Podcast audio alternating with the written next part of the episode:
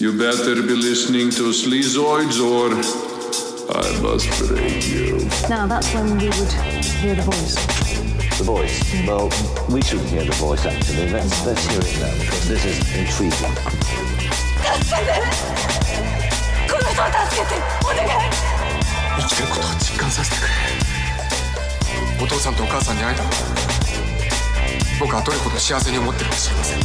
should say that this tape is completely undoctored.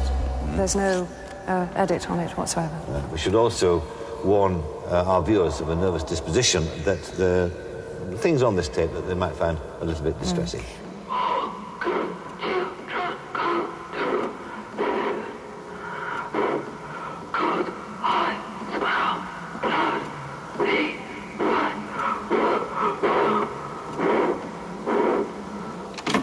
Hey everyone, welcome back to another episode of Sleazoids, the podcast where we go down the rabbit hole of twentieth century genre fare from the most influential canon classics to the trashiest exploitation films we can get our hands on, and invite you to tag along in helping us create a canon of sleaze. Each week is a double feature grindhouse style where we discuss two films loosely related by subject, genre, actor, filmmaker, or franchise, and at the end of each episode, along with our honorary Sleazoids, which you can become by subscribing on Patreon.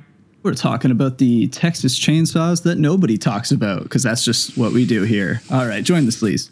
We decide on all the official ratings and rankings for every film that we cover. Patreon subscribers also get an honor shout out and two bonus episodes every single month, which we have been doing for, uh, we are in our fifth year of bonus yes. episodes. So there's something like one hundred plus bonus episodes. So if you haven't made the jump yet, patreon.com slash Sleazoids podcast. And speaking of which, we did have a few people make the jump this week, so we'll give them their shout outs here. We had uh, Scott Everett, Yashar G M, uh, Alex Mendez, uh, Alex Miller, Ethan Frank, Patrick Clausen, uh, Bjorn Unar, who signed up at the uh, annual tier, which is something that people can do. I'm sure people know by now, but uh, nice. Thanks to Bjorn.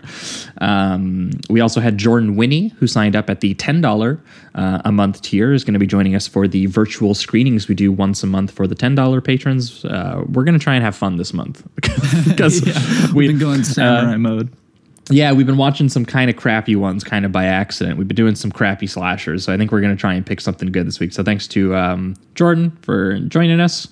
Um, we also had John Connell sign up, as well as Joshua McGonigal, Alan Welsh, and last but not least, a good boy. And the picture is of a cat, so... That is a good boy right there. Um, thanks so much to you folks. Hope you guys are enjoying those bonus episodes. Uh, we appreciate the support. That's the one plug uh, for the week. The other plug, as always, is Apple Podcasts. If you guys are listening on Apple Podcasts, uh, and I, I know that you are. I see the stats. Scroll down to the very bottom right now uh, and give us a good old rating and review down there. Helps us climb the ranks at iTunes and find new listeners. And uh, the last plug, merch. If you like the poster art that local, uh, based out of Toronto, horror artist Trevor Henderson did for the show, you can get that basically put on anything you can think of. A shirt, a hoodie, notebook, pillow, uh, just a straight up poster. We've had people buy, uh, I think someone bought a pen. You know, you can, I, I don't even know nice. every, all the things that you can buy. If you're interested, that link is in the description as well as at sleazoids podcast dot com. That's the intro. Welcome back to another week. As always, I am your host, Josh Lewis, and joining me also, as always, is my co-host, Jamie Miller. Welcome back, everybody. Welcome. I think two weeks ago would have been the last time you folks, uh, the main feed listeners, would have heard from us, and we would have had uh, special guest Michael Chow on, uh, who gave us an insane double feature of uh, the king of comedy, Martin Scorsese, and Perfect Blue, Satoshi Kon. We talked about the uh, the blurring of fantasy and reality, and uh, media and consumer, and uh, done in two fans. very different eras and two very different styles, and obsessive fans. Which, once again, um, you know, if anyone out there has cardboard cutouts of Jamie and I and is talking talking to us like that, uh, let us know. You might you might you've earned a prize. You will get yeah, a slot on the show. Yeah, I was gonna say, come on. Come join us. Live the dream. um, so that episode uh, was back on the main feed two weeks ago. I'm assuming most of you have listened to it, but if not, what are you doing? Go check it out. And then uh, last week, over on the bonus feed, over on the Patreon, uh, we did small-time regional crimes gone wrong, uh, which as a result, we had to talk the the Coen brothers. So we talked about Blood Simple, yes. their debut film from uh, nineteen eighty-four, I believe. And we paired it with a very underseen Canadian gem, straight out of Ontario, where Jamie and I are from. One of the m- best, most underrated Canadian crime films made in nineteen seventy-five, even yeah. sort of predates a lot of the films that you might compare it to, called Sudden Fury. And it is about a guy who is a shitty real estate agent who basically tries to kill his wife for uh, by leaving her for dead in a car accident for her money, and uh, spends the entire rest of the movie logistically trying to uh, get away from that crime. And it is not easy to do. So if you want to talk... Uh, hear us talk about the Coen brothers and the Canadian version of the Coen brothers that existed before they were even filmmakers. Uh, that was on patreon.com slash Sleazoids podcast. That was last week's bonus episode. Uh, but moving on to this week, we have a very special returning guest, uh, three-time guest, actually, making making her third appearance um, on the pod. And... Uh, That guest is a media archivist and a co-host of a podcast that talks about Channel Awesome called Get Cynical, uh, Esther Rosenfield. Esther, how are you doing? Good. How are you? Am I the first three-time guest, by the way? Not the first three-time guest, but you ah. join a very exclusive club. Yes. There's, I think, okay. I think there's maybe three or four of you. Cool. All right, I'll take it. I mean, it's been like it's been two years since I was on last, and I know. Probably two years before that that I did the first one. I know it's been it's it's been a little while. I, I realized uh, going back and f- trying to remember what exactly the last episode we get to, we did together was that we last recorded at the very first week of the pandemic. Oh, yeah. Which was a surreal experience. That podcast gives you the ability to time travel back to how we were thinking and feeling back in those moments. Um, so it was definitely wild.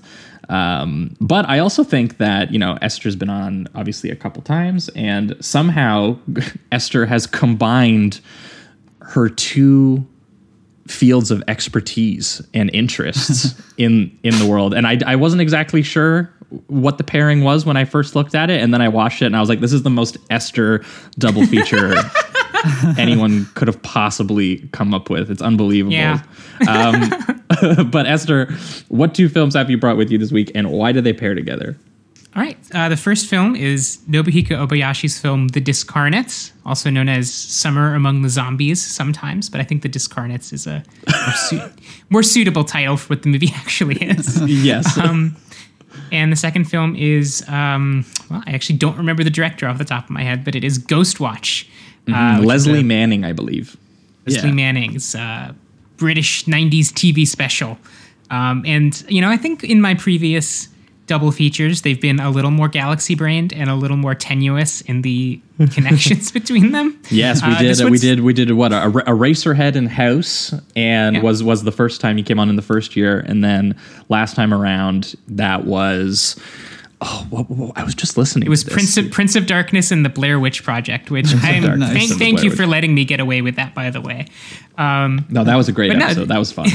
yeah, th- this one is much simpler. These are just two movies about ghosts. Uh, they're ghost stories, and this being the spookiest time of the year, of course, we had you had to have me on. They're right. Uh, early February, as we all know, is that, the time when the, the goose, the ghosts, and the goblins come out to play. That's right.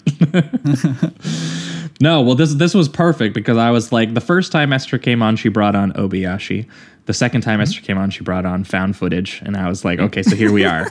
Here's the the the intersection of these two interests is in this exact double feature, because the the Discarnates is a you know seems kind of like an underseen Obayashi, and definitely a very restrained Obayashi for anyone who is maybe only familiar from some of the titles that are more mainstream from him. And uh, Ghostwatch, while not quite, I would say necessarily a found footage film, is definitely, you know, a film that inspired a lot of filmmakers who would go on to, you know, maybe popularize that that specific genre. And it is incredible piece of, you know, sort of uh, aesthetic imitation. The fact that that basically yeah. operates like a, a live T V special, but you are watching a, you know, a, a fictional uh, horror film at the same time. Mm. Very crazy vibes. Um, and it did trick yeah. people, which I can't wait to get into. So. Oh yes. Yeah, that's going to be crazy. The fact, the fact that, you know, there were like something like a million call-ins while that was airing on T V because everyone was convinced they were like, like Blair Witch Project, like they were watching it for real. But imagine like eleven million people were watching that live on Halloween night. Like it's insane just to think about. yeah, yeah, it's um, it's awesome. Yeah. But yes, definitely two uh, very different stylistic approaches to ghost stories, and I'm definitely excited to get into these. So let's start off here with The Discarnates.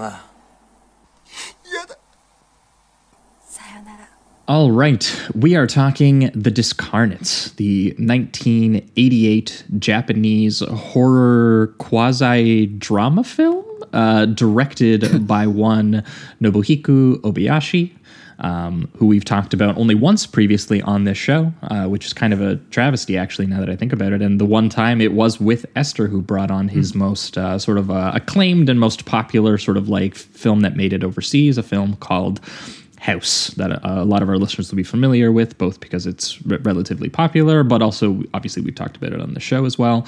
Um, and I, I went back to that episode because I wanted to be like, what were we talking about when we were doing that episode? Because stylistically, it's such a different film. Um, and Obayashi, obviously very um, uh, well-known, and we talked about it on that episode that he was a, an experimental short film and avant-garde filmmaker who turned uh, very briefly, for budgetary reasons, into a very stylish commercial advertisement director, supposedly making around three thousand or so in his career and really developing a very pop visual style of doing that, being able to experiment with the visual trickery of commercials. And uh, I think on that episode we even played that Mandem deodorant commercial that yes. he shot with Charles Bronson. Oh, right. Yeah, it's, it's so good.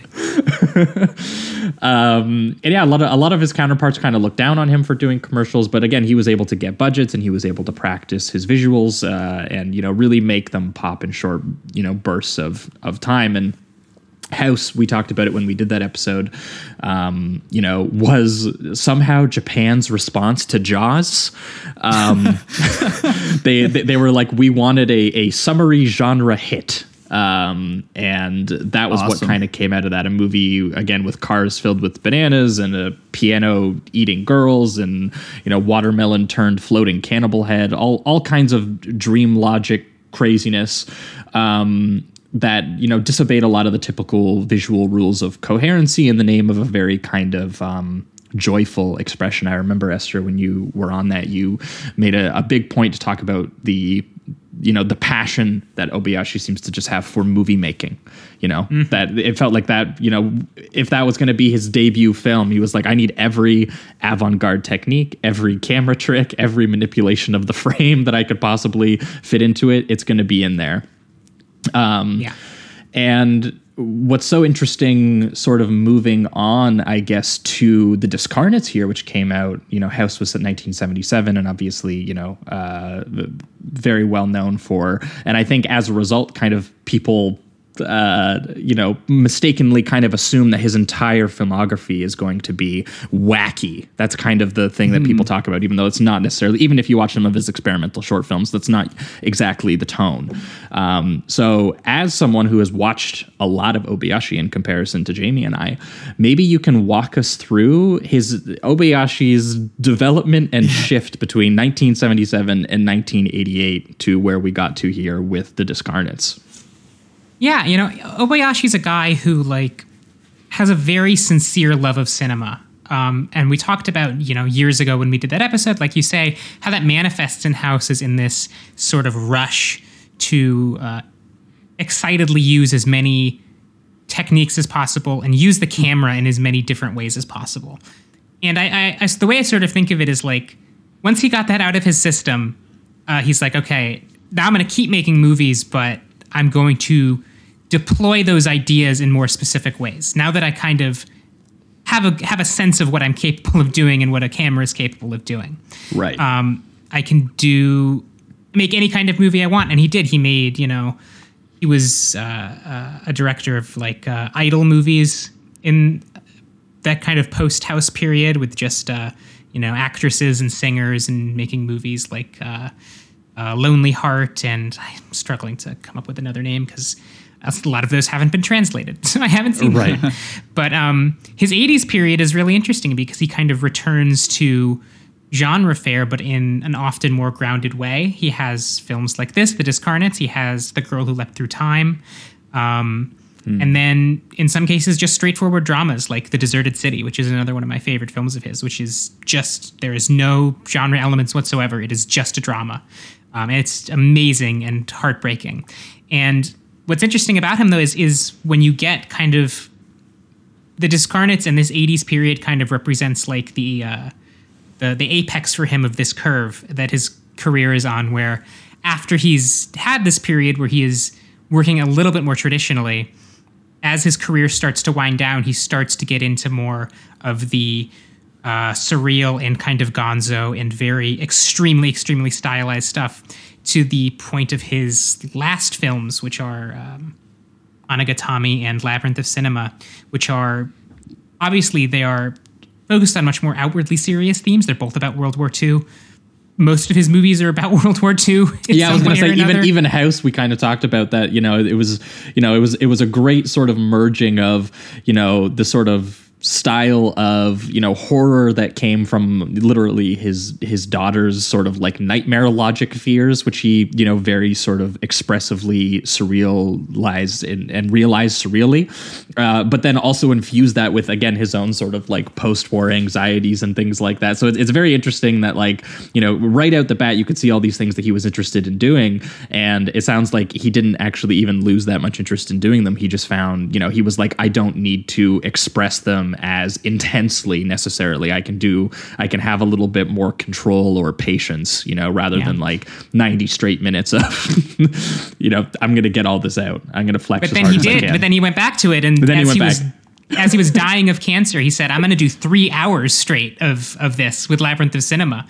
And it's Incredible. going to be, you know, that, that movie's unbelievable. Um, I'll have to check it. that out. Oh my God. Yeah. Yeah. Um, so he, full, full circle with this man. He really did. Um, but yeah, The Discarnates is really in that middle period of, there, there are genre elements in this that are not just, it is not like a, um, they sneak up on you. I don't know. Yeah, no, it's, I mean, it's not like a movie, like, I don't know why this is the one that came to mind, but you know, The Time Traveler's Wife? um, I, I yes. Think I know what you're talking about. It is not a movie where it's like, all right, we have this, you know, this genre element, which is just sort of like the impetus to tell a more traditional romantic drama, right? It's it's right. It ex- kind of appears that that's the kind of movie that this is, and then at the end, all of a sudden, it is extremely not, and it's, uh, it's so good. But we could probably talk about that at the end of this segment. Yeah, yeah, sure. yeah. No, no, I, I, I was quite surprised by this movie because I, you know, again, um, having only seen, been familiar with this, with his experimental shorts and with House, going into this, I, you know, I went in, oh, I'm interested to see what he does with kind of a ghost story. And, and this has a lot more of, you know, I mean, House has dreamy qualities, but this has a, again, a more sort of patient kind of romantic quality yeah. um mm-hmm. to it. It's it's really beautiful, it's really picturesque, and it, it's definitely layering in the fact that you are sort of in watching a fantasy drama about a uh, essentially a divorced screenwriter who is reunited uh, as he thinks with the ghosts of his dead parents, who have been sort of preserved in this sort of picture perfect nostalgic memory version of them as sort of younger, but he gets to engage with them as sort of a middle-aged um, man. And yeah. that's kind of like the, the, the very loose premise. Um, But I I like all the different sort of stylistic ways that he developed this develops this. I mean, first of all, I really like how, first of all, by making him a screenwriter, how the profession relates to the experience that he's having. And, you know, as a screenwriter, he's very accustomed to inventing and sort of imagining conversations, uh, things that we see him do very early on when he's having like that conversation he has with his coworker, who is coworker at, who who works on the like cheap. Uh, it, it looks like they kind of make like like like soaps almost. It's hard to tell. He's, yeah. The, the opening shot is him watching it on T V and like fast forwarding through parts because he thinks it's kind of lame. yeah, um, and then you get a great scene where he's actually interacting with uh, some of the actors and actresses, and and he it seems like he feels like kind of misunderstood, or at least maybe um, not respected as much as he should be, because well, they, they, want they, to they literally ask him to and, yeah they ask him to, to like dumb down the words that he uses so that right. like the, the the pretty actress can say them better. They're like, you're making it too hard for her. right right right um It's very funny too, and I like the just how he stylizes that scene where, you know, she's going through the script, and as she's going through, um for every word that she stumbles on, somebody else that's far away doing something else turns around and lets her know what the word is or whatever, just as like a little comedic yeah beat. At, at at the table read. yeah yeah It's good stuff. I liked it. Yeah, but I, I I like that just like right off the bat, it kind of shows you this sort of, you know, a little bit of this sort of mundane reality of living in his condo. You know, he sort of he's he's a, he feels like a little bit paranoid. He's like peering out the blinds into traffic. He's just sitting alone watching this T V show that, you know, he's made that he's really not all that impressed with. He's even like giving the director notes even after he's watched the tape, being like, why are you like fucking up my writing? And then the director comes over, has dinner with him, and comes over and says, oh yeah, by the way, I can't work with you anymore because you just got a divorce and I'm really into your ex-wife and I'm gonna pursue her now.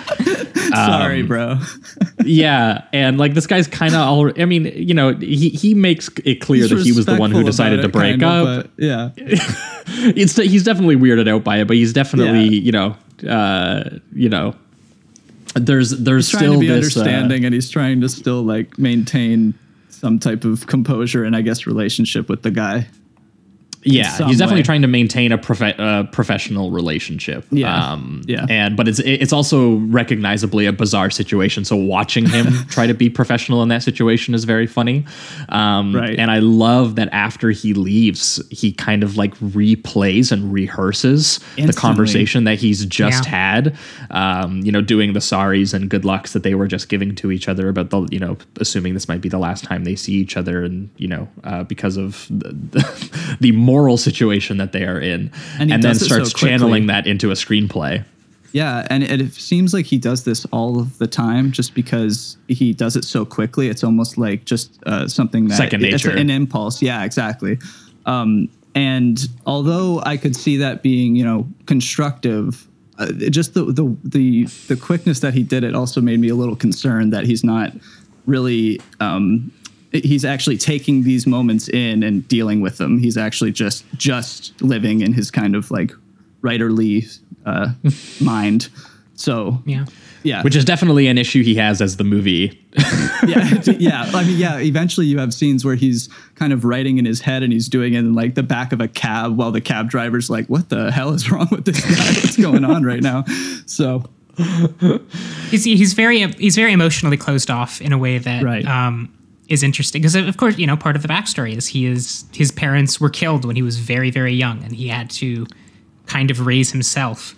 Mm-hmm. Um, mm-hmm. And I think he is sort of, because he is so alienated from his own emotions, he's sort of incapable of understanding like the difficulty of his own life in a way that is not like it is only through this kind of reconciliation with the, with his parents' ghosts and this at the emotional climax of the movie.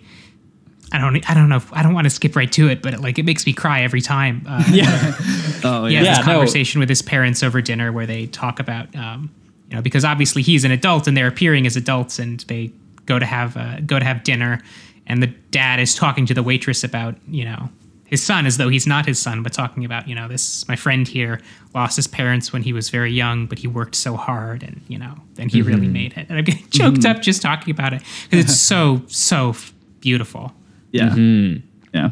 Yeah. No, I, well, I, I really like that, you know, again, like there's, there's this, this aspect in the early sequences of, you know, sort of like this sort of mundane reality of the screenwriter who's kind of, you know, feeling a little down about, you know, both his divorce and his work. And there's also this girl on the third floor who keeps trying to like bother him and flirt with him that for some reason is very upsetting to him.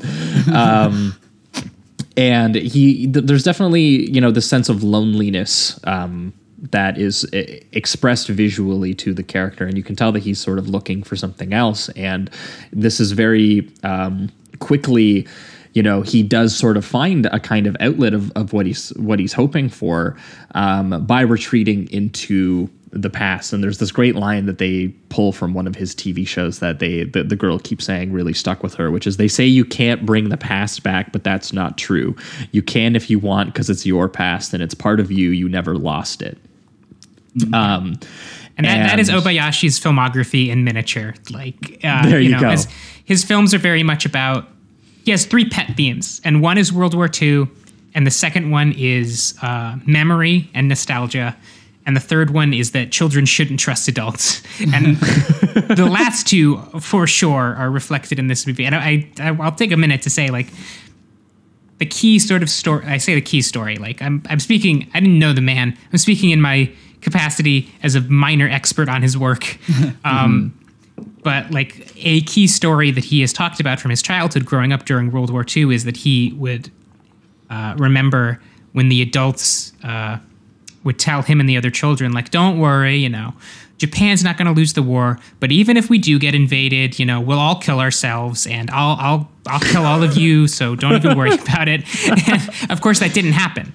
So he's talked about how that was the moment when he realized that adults are full of shit, and nationalism is bullshit and stupid, and it doesn't make any sense, and yeah. they're all just lying to you.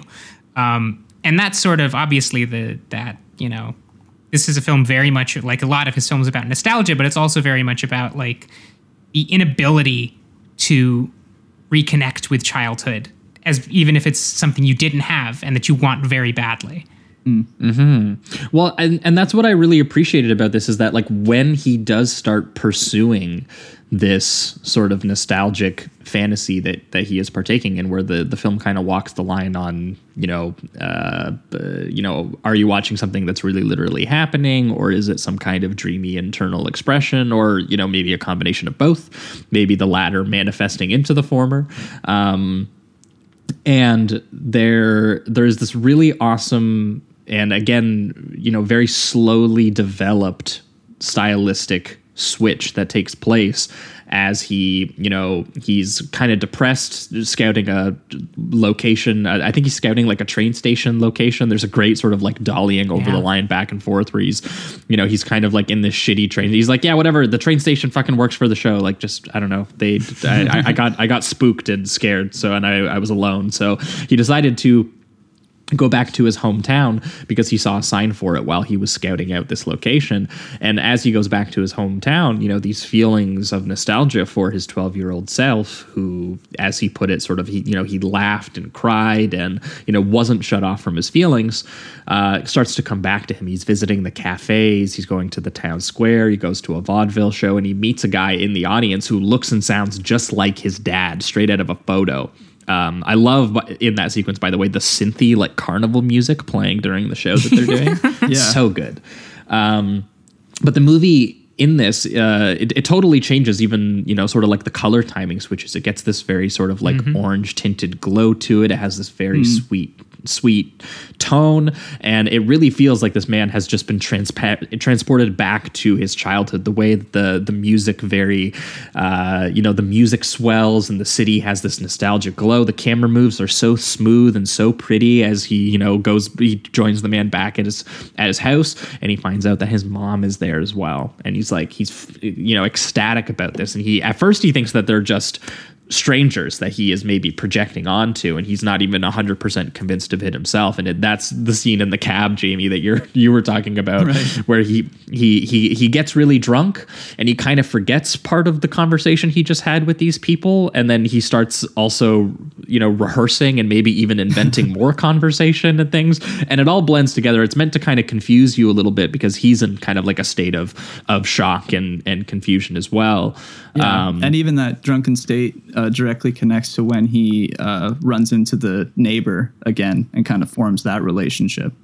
So it all becomes mm-hmm. kind of like this blurry yeah. sequence of scenes when it comes to like him c- reconnecting with these people from the past. Or, yeah, well, and, and, and I, I loved the obviously. cutting. I loved the cutting between him in the back of the cab thinking about the conversations that happened and then the actual conversations. They were kind of happening like back and forth. I I, I mm-hmm. thought of it mostly because we literally just talked about it two weeks ago on the show, but I was thinking about the scenes when um, Robert De Niro was talking to Jerry Lewis in King of Comedy, and there's like parts where, you know, he's, you know, he's talking about how um, gracious, you know, uh, he is that Jerry's going to let him be on his show and, you know, yeah. let him do all of these things. But then it cuts to him in his room having the conversation in his head, and the same thing is happening here where he's having the conversation out loud to the cabbie, and the cabbie's like, what the fuck? What's going on? Like, and like he's completely lost in this, you know, uh scene that he has just had. It, you know, it literally is a scene from a movie that he's just experienced, and yeah. he's sort of, you know, uh yeah. relaying it back to the audience in that way. It's really cool. It's, it's, but, it's, you know, the way that Obayashi depicts memory as something you can sort of physically step into is something that yes. resonates throughout a lot of his films. The opening of The Deserted City is amazing. It's another one of his guy goes back to his hometown movies, kind of. And it's this guy, you know, kind of walking the streets of this town where he stayed for a summer as a teenager and sort of flits between color and black and white. And it's like he's physically walking through his memories, you know, as he's as he's doing this. And of course, Labyrinth of Cinema is a movie about three kids who are transported into the past, literally, or maybe metaphorically. It's vague, by way of watching old war movies. Like, it's like the that's like the culmination of this stylistic wow. choice he's been making for forty years. Yeah, no, it's it's really, really cool because it it it, it feels exactly like that. It, it feels like a character stepping into, you know, a a photographic, um, you know, sort of nostalgic memory that they have. And the the movie frequently, again, sometimes in a single shot, it will actually change its lighting setup depending on how mm-hmm. he feels in that moment. Like, there's one great sequence right. where he returns back to the house visiting the mom, and um. It, it looks like what the parents are doing, like when he's not there, and she's literally just sitting alone in like this sort of like void almost.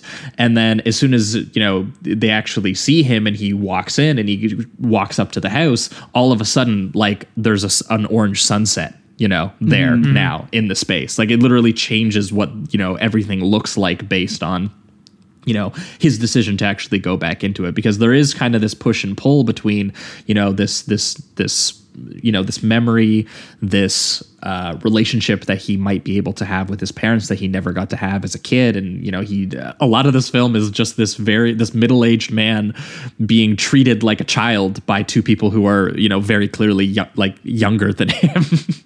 yeah. Like, I, like I love that, you know, she, he, he's going over and like helping the mom make ice cream. And she's like, ta- she's like, your clothes are going to get all sweaty. And she's like taking them off and like hanging them up for him. And like, you know, treating him um, like, like a child. Is he's playing uh, a very bright game of catch with his dad. You know, it's it, it's it's very yeah. you know, childhood fantasy dreams of things that you would be doing with your parents, and it, you know, and of course lots of eating. They always yeah. want to uh, yeah. go to restaurants or make dinner. But it, it's really be- like, again, really beautiful watching him get sort of swept up, and the filmmaking gets you really swept up in this in this fantasy that that he is having, and uh, the way that it, it's sort of stylized to kind of feel and look like an old photograph, and you know, the he's seeing the ghosts of his parents in their most beautiful and idealized form, and um, there is, however, a kind of switch. About uh, fifty-five minutes in or so, and it was kind of set up earlier in the film, um, but the.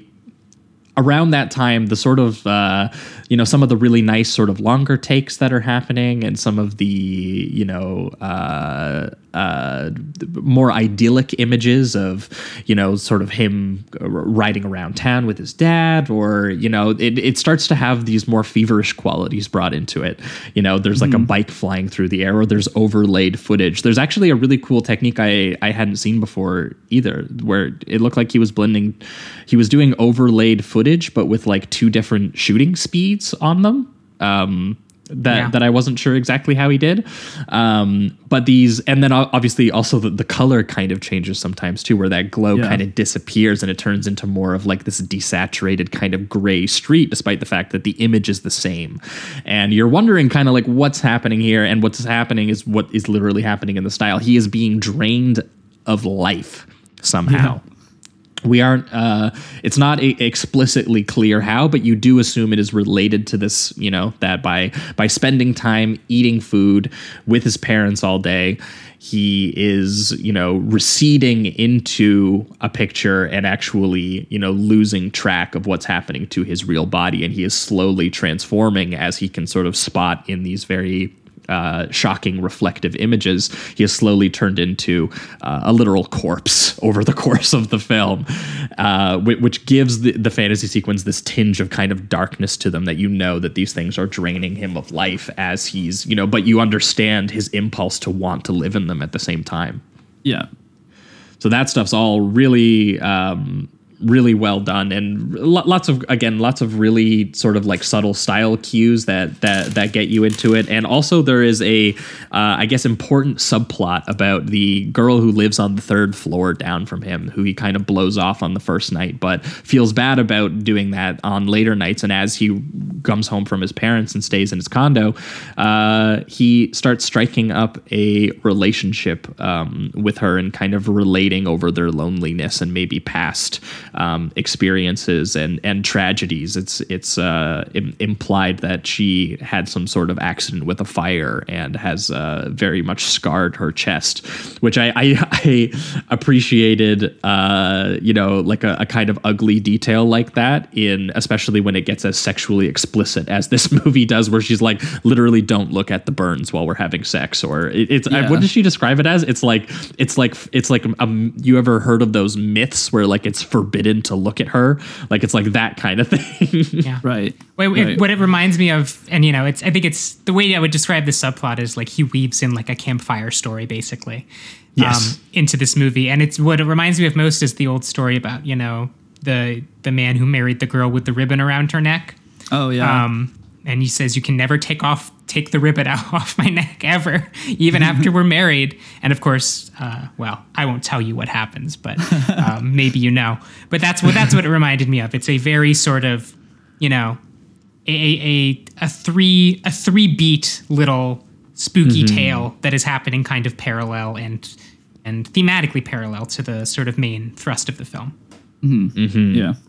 Yeah, I mean, I, I, I really liked a lot of the, the sequences with her, because a lot of a lot of her is, you know, that she's experienced some of the the same sort of alienated feelings that that he is, and kind of finding, finding solace uh, by spending time with him. And, you know, obviously it is kind of meant a little bit as like, a, you know, she's the real girl in the real world. And, you know, by continuing to recede into this fantasy, you are, you know, sacrificing this real thing that you could have. And obviously, as we get into the kind of finale, uh, that ends up actually being kind of reversed in a really interesting um, way. Mm-hmm. And that, you know, the, the detrimental effect um, might not necessarily have been something to do with um, his parents, even though it is there sort of emotionally and thematically, that, you know, you, you can't just live in a fantasy all the time. That's definitely not something the movie is suggesting.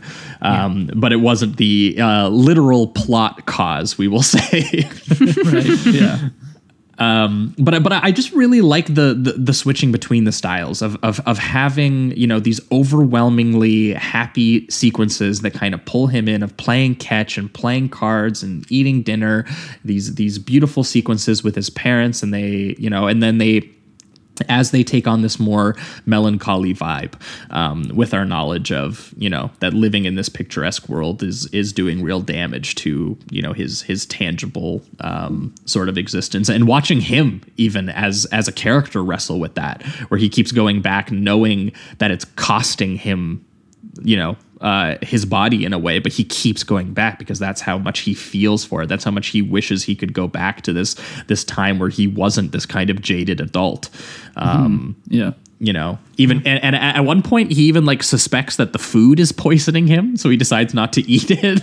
Um, even, even though he clearly loves it. And as soon as he starts eating a, a bowl of his mom's delicious creamy ice cream, uh, he starts like crying because it's so sobbing. Good. Yeah.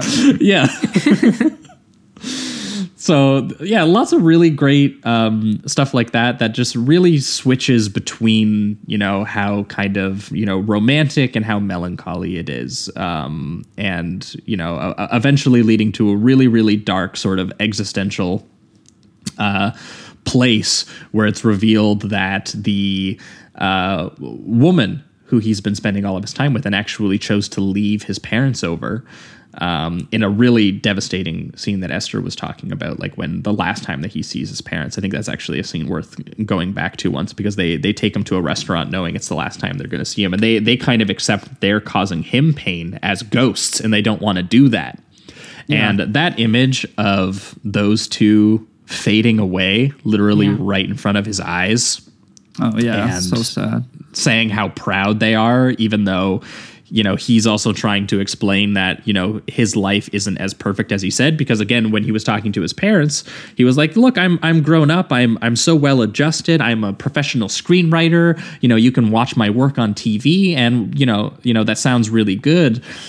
But that's not how he feels about that thing, that stuff, right? Like, he's kind of putting on a happy front for how he feels about his success as a person, and watching him break down in that last scene where he's just like, that's, you know, I'm, you know, I, I fucked up my own family and my relationship with my wife and my kid. I'm, you know, not super pleased with all the work that I am doing. I am, I'd be a much better, more successful person if I had like had you, my parents, like in my life. Mm-hmm. Um, And watching him break down as they like literally fade away into, you know, sort of like the the sort of sunset light that's like right behind them in the restaurant, and revealing him to be just sitting there eating alone as the light kind of disappears as well. Uh, really, really strong uh, stuff, and really just a really great effect. I think it's a, a good example of a kind of effect that we probably saw Obayashi use before, but done with just, you know, a lot more, you know, um, pointed control to it. A lot more like, here's the exact emotion I want you to get out of these characters fading away into the background of the uh, of the, the image that I've shot. Yeah. Um, so yeah, that stuff's really, really fantastic. And and then again, you eventually contrast that with the, the horrific ending that he brings to us. Yeah, the horrific ending, which is because I, I, which totally blew my mind when I watched it, because I was kind of I had kind of been lulled into the rhythms of the film by the time that this came, and then I was like, oh, yeah. oh what the hell? uh, because because it, it literally goes like full exorcist mode. yeah. yeah. Yeah. This is why I love this movie as a second Obayashi, if you've seen House first, because I get to bring you in with like, yeah, you know, he didn't, he made some, he didn't just make House, like he made some more normal movies too. And then you get to the end and you're like, uh, you've been, you've been uh, tricked into believing. I mean, it is yes. the case, but. That he he, he, yeah. he wasn't going to get as explosive and crazy as you might expect. Um, yeah. And then, yeah, he absolutely just does. Uh, and even we, with the we style, find out, like he starts to incorporate all of the colors that are going on, and the like the thunder and lightning that's going off uh, yes. in the background yeah. and everything. He just goes super stylized in this, and it's yeah, it's, it's very exaggerated. It's it's great, yeah, because his, his coworker returns to check up on him, because this entire time he's been like, yeah, he hasn't really been coming into work. He's just been like sitting in in not his apartment, in the apartment on the third floor where he said that he's been seeing a girl, and the doorman goes, There hasn't. There's no girl living on the third floor. Did she fucking? Yes. She killed herself. She she yes. gutted herself with a cheese knife. and, and and you're like, wait, what? And and and my immediate thought was that, oh my god, he's been like imagining this girl as well, which would have been just really depressing. Um, and then it turns out that that's not true. That she definitely is there. Um. And God, when that coworker goes up into that room, that incredible zoom on his face on the bed, where he just looks like a like like a zombie, essentially. Years old, yeah. White hair, he's all out of it, um, and yeah, the, the makeup is great, and he's like, "Leave me alone!" And and the, the, the there's the the the storm going, the lightning going. It's very foggy. There's like wind a, and light everywhere. She's got a smile on her face, kind of too, like a devilish little smirk going on. Yeah, and and, and she in that moment yet, she starts so floating. She starts floating and confessing um, to killing herself, and that by by the action that he committed earlier, by turning her away when she was kind of herself at at her her loneliest, that she decided to kill herself um, that night. And it's obviously, you know, like a really devastating moment where he realizes that he partially contributed to that decision, um, and. After the fact, he has fallen in love with her, and yeah. he's like screaming, and just watching watching that where where he, you know, like he is like this zombified man, she is like a floating ghost woman who's um The, the dress finally reveals the scars, because she's not a burn victim. She had stabbed herself many times in the chest, and it literally starts spurting blood everywhere, like full like uh, uh, Coppola, Dracula, operatic craziness. And as this is happening, this extremely ugly image, these two characters are being like, I, I, I do love you. Like, it's so... Like, like they are having a completely different conversation that is meant to be very romantic and about the feelings that they, you know, the, the solace that they have brought each other away from this loneliness that they feel, yeah. but, you, you know, not being able to sort of like deny the reality of what happened, which was that she killed herself.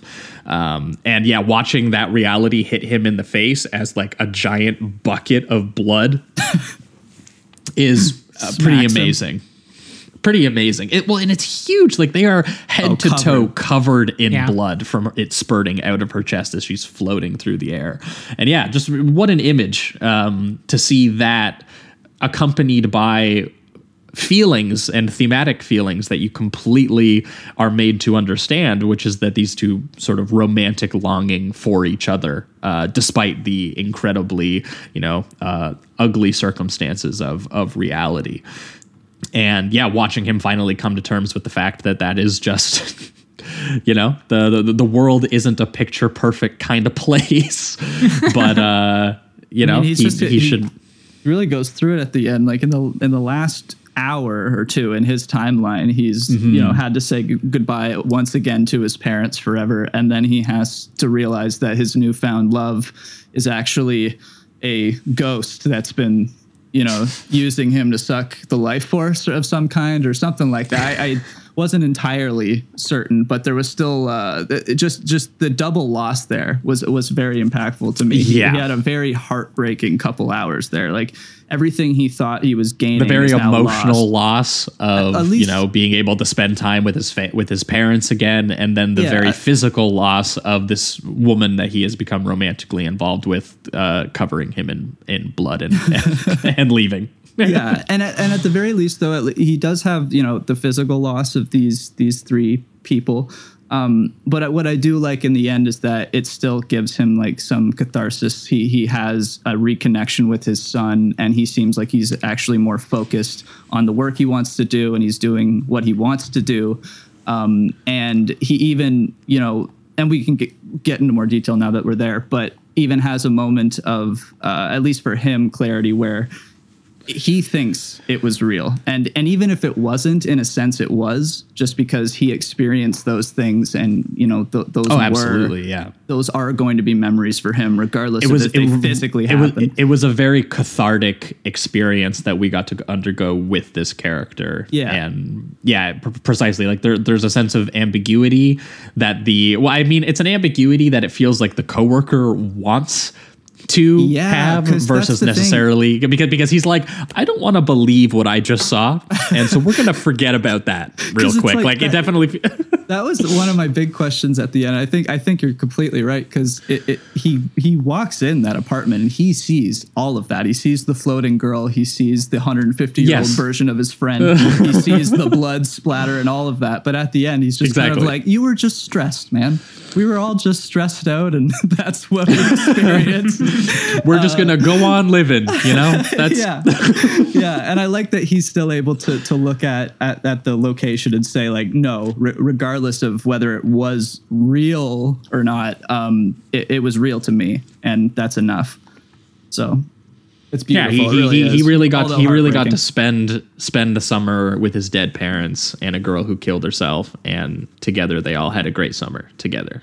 Yeah, um, like two different two versions of a, a second chance kind of thing, because, you know, mm-hmm. he had that moment with um with with the woman where I guess he could have been a little bit more kind and inviting, um and I guess with his parents, so they were just ripped away, but that's more of just a, a second chance at having a having a real childhood.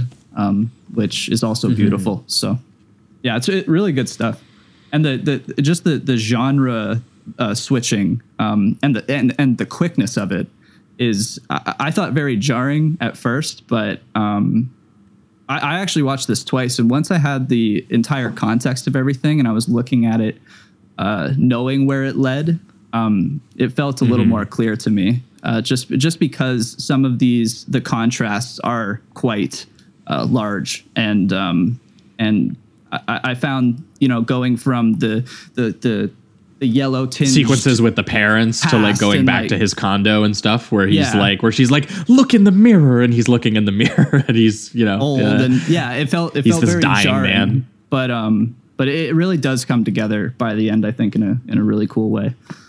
So yeah, yeah. this is great.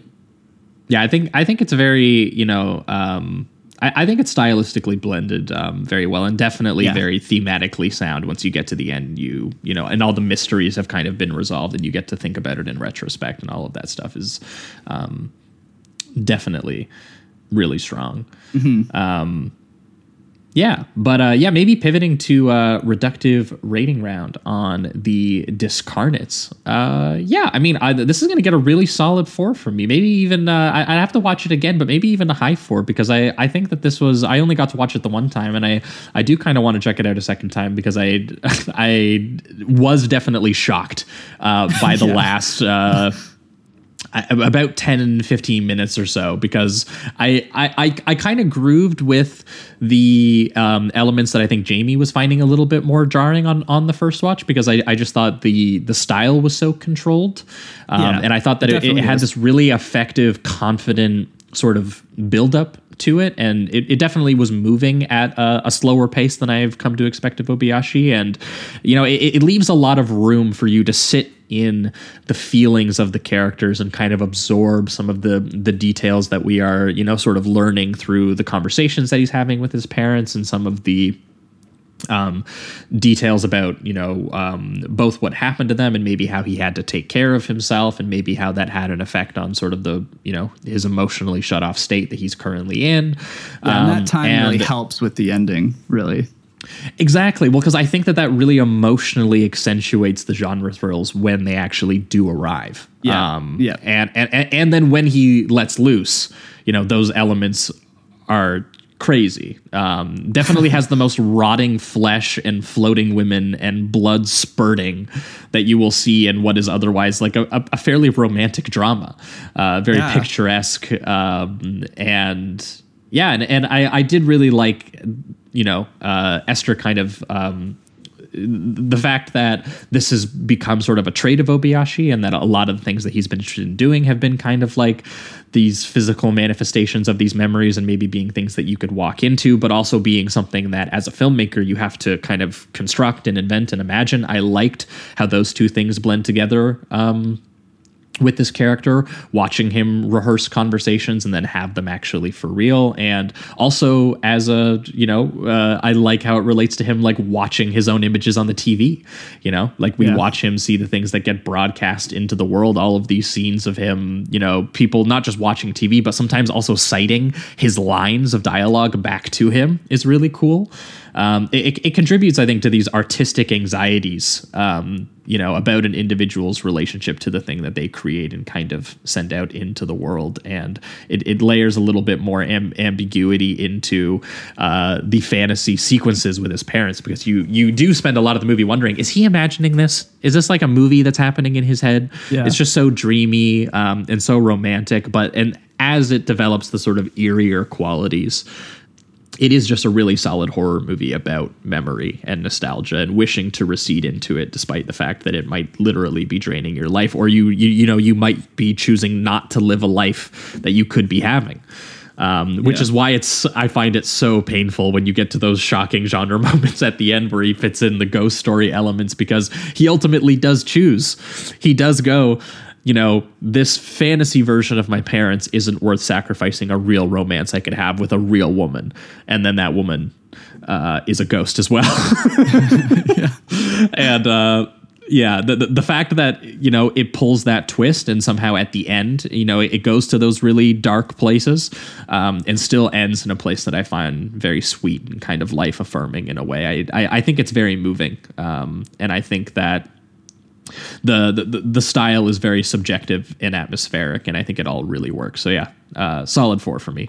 Yeah, uh, me too. Uh, the first time it was like a, a strong three, but I, I felt like having the context, um, it's almost like, you know, you, you you don't really know you're watching a horror movie until the last half hour or so. And and then having that knowledge and then coming going back to those scenes in the first hour, I think just really helps with uh, clarifying the connections between his relationship with the girl and the relationship with his um, parents, and how he's kind of trying to find catharsis mm-hmm. between the two. Uh, it it just helped a lot to clarify a few things, because, you know, his the way that he stylizes things um, can be very jarring. And, and I mean that in a very good way. Um, mm-hmm. So I also I, I love the contrast in the look, just between like the modern time. A lot of the time when he's in his apartment, it's, it's usually like dark. Sometimes it's raining. And then when he visits his family um, or his parents, it's it's got this, you know, yellow or orange tinge to it. It just feels like this bright and sunny summer day. Just everything's perfect. And, and I, I loved those scenes constantly going back and forth. Um, mm-hmm. and, uh, and yeah, and I, I just, I, I really liked, uh, that the character, although goes through some really horrific things, at the end does get some type of, uh, redemption, and, um, it, it, you know, he, he learns to, uh, have a relationship with his son, and learns to, to move forward instead of just constantly looking back. So I, I do think that it was a well-deserved ending for the character. I'm glad it didn't end in, entirely in heartbreak. So yeah, yeah, this was really good. I gotta, I gotta tackle more uh, of this director, because I, I, I feel like um, I, I really latch on to his kind of dreamscape, the the way that he makes um, his his films very just dreamlike. I, I love it. So I'm gonna, I'm definitely gonna tackle some more.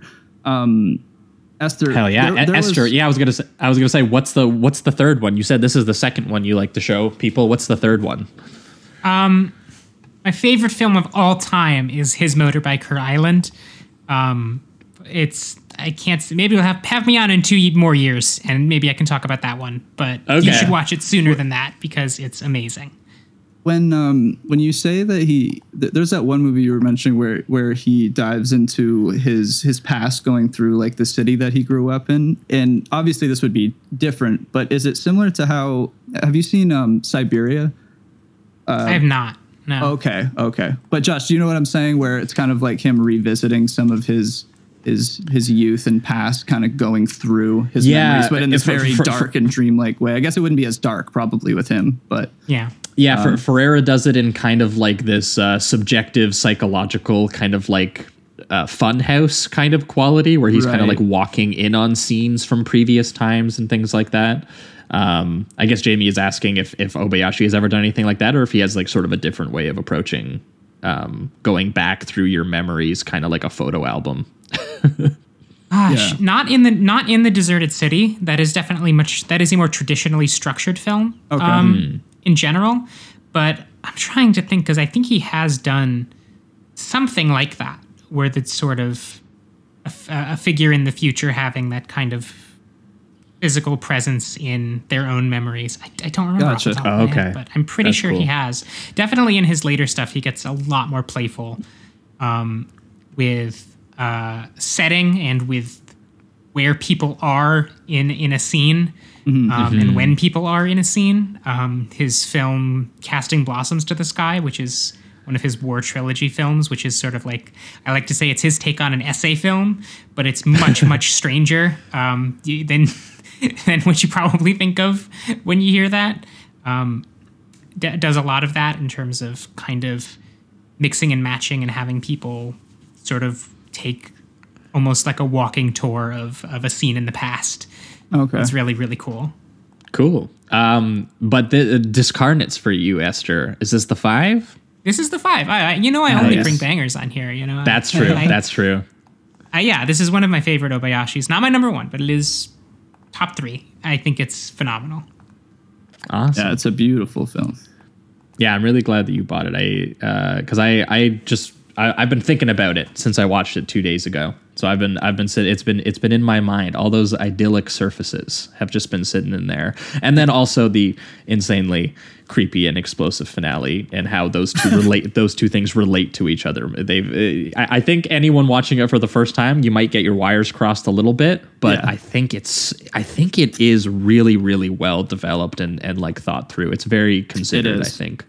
Yeah. I um, felt like the first time I watched it, it was my fault. That's why I watched it a second time. Actually, I, I I finished it and I went, no, I didn't. I didn't grasp that correctly. I'm I'm gonna I'm gonna revisit this one. So yeah, it's it's really really really solid. Awesome. So so if you can find this one, uh, highly recommend checking out uh, The Discarnates uh, from nineteen eighty-eight. But I think that that's gonna wrap it up for that, and we are going to be right back. And we are going to be talking about a ghost film from just uh, four years later, called Ghostwatch. On Saturday night, we'll be visiting the most haunted house in Britain. But will the ghosts be there? Can you take it? Ghostwatch, a Screen One special for Halloween, Saturday at nine twenty-five on One. All right, we are back, and we are talking Ghostwatch, the Uh, nineteen ninety-two British, uh, as described here, reality horror pseudo-documentary television film, first broadcast on B B C One on Halloween night, nineteen ninety-two. It is written by a man named Stephen Folk uh, and directed by Leslie Manning. This was a sort of television special that was produced um, by the B B C, starring a lot of uh, B B C anchors and reporters. Uh, and it is, uh, for anyone who hasn't seen it, it is a sort of uh, fictionalized um, show where these reporters investigate, you know, uh, the sort of paranormal goings-on of a small British community and a family who lives in a in a, in a flat, where they are having strange things, ha- objects flying, girls being attacked, all kinds of various things that are happening that feel supernatural and paranormal. And so this team of broadcasters, very dry British broadcasters, are uh, going in to investigate, and they are televising it. Uh, su- supposedly they are televising it live. That is the way that it is sort of... Um, made to look, but it was actually shot obviously in advance, and is definitely more of sort of a reality T V sort of mockumentary, I guess, kind of style, but without sacrificing, once again, exactly like the Obayashi film, the fact that it is uh, a real deal horror film um, at the same time. And yeah. very, very famously, as we alluded to in the intro, this movie um, or T V special created a huge controversy in the U K about the ethics of live T V and broadcasting uh, things that, you know, might be fictionalized. Yeah, it was um, very similar to like uh, War of the Worlds, when that caused a ruckus back on the, yes. the radio stations. Mm-hmm. Yes, Orson Welles' War of the Worlds, uh, definitely one of the great pieces of accidental prank art. yes. um, and you can add Ghostwatch uh, to the list of uh, prank art that is also just incredibly well done and really convincingly done, which is why it had the uproar that it did, because they just aired it randomly, nine p.m. Halloween night. They the, the, apparently the B B C did require them. Uh, because th- because they actually were concerned, and they nearly pulled pulled the show at one point. They said they insisted they had to add opening credits to include yeah. the the writer's name and the title I of could, the thing uh, and the people who are in it. But the the they did it in the most hilarious way possible, where it was like five seconds of opening credits. yeah, that's the thing. I so so so everybody tuned in late. Everyone tuned in at like nine oh one right. and missed that, and thought they were just watching a live. Um, broadcast. Yeah, like imagine and you're you're you've missed even an hour of it, right? And you're in the last half hour where where the girl is speaking like the devil and doing nursery rhymes and shit, and you're just like, this is uh live on B B C right now, what's going on? Like I can't yeah, imagine. Yeah, it's great if you didn't see the first thirty seconds of this, because again, the most important thing about this is that it's real B B C anchors who are like very right. very well known. It would be like if Brian Williams and Lester Holt we're doing a special live broadcast about a haunted house. and, and all of this happened. If you tuned in at that point, you would have no reason not to believe it was real. And they were right. doing other things. You know, they're pretend they were doing fake call-ins. Like they had a call-in number. Um, yeah. But of course, all the call-ins are scripted. But you don't yeah. know that. You're, there were people calling in being like, I think I saw some, you know, and, and you had no way of knowing that it wasn't real. It's, it's you know, you, like you kind of talked about, Josh. It's not really a found footage movie per se, because it's not, you know, the footage, the backstory is not that the footage was found. Um, but it, it, it is definitely shares something in common with sort of, you know, obviously it is a... a supposed documentation of real events.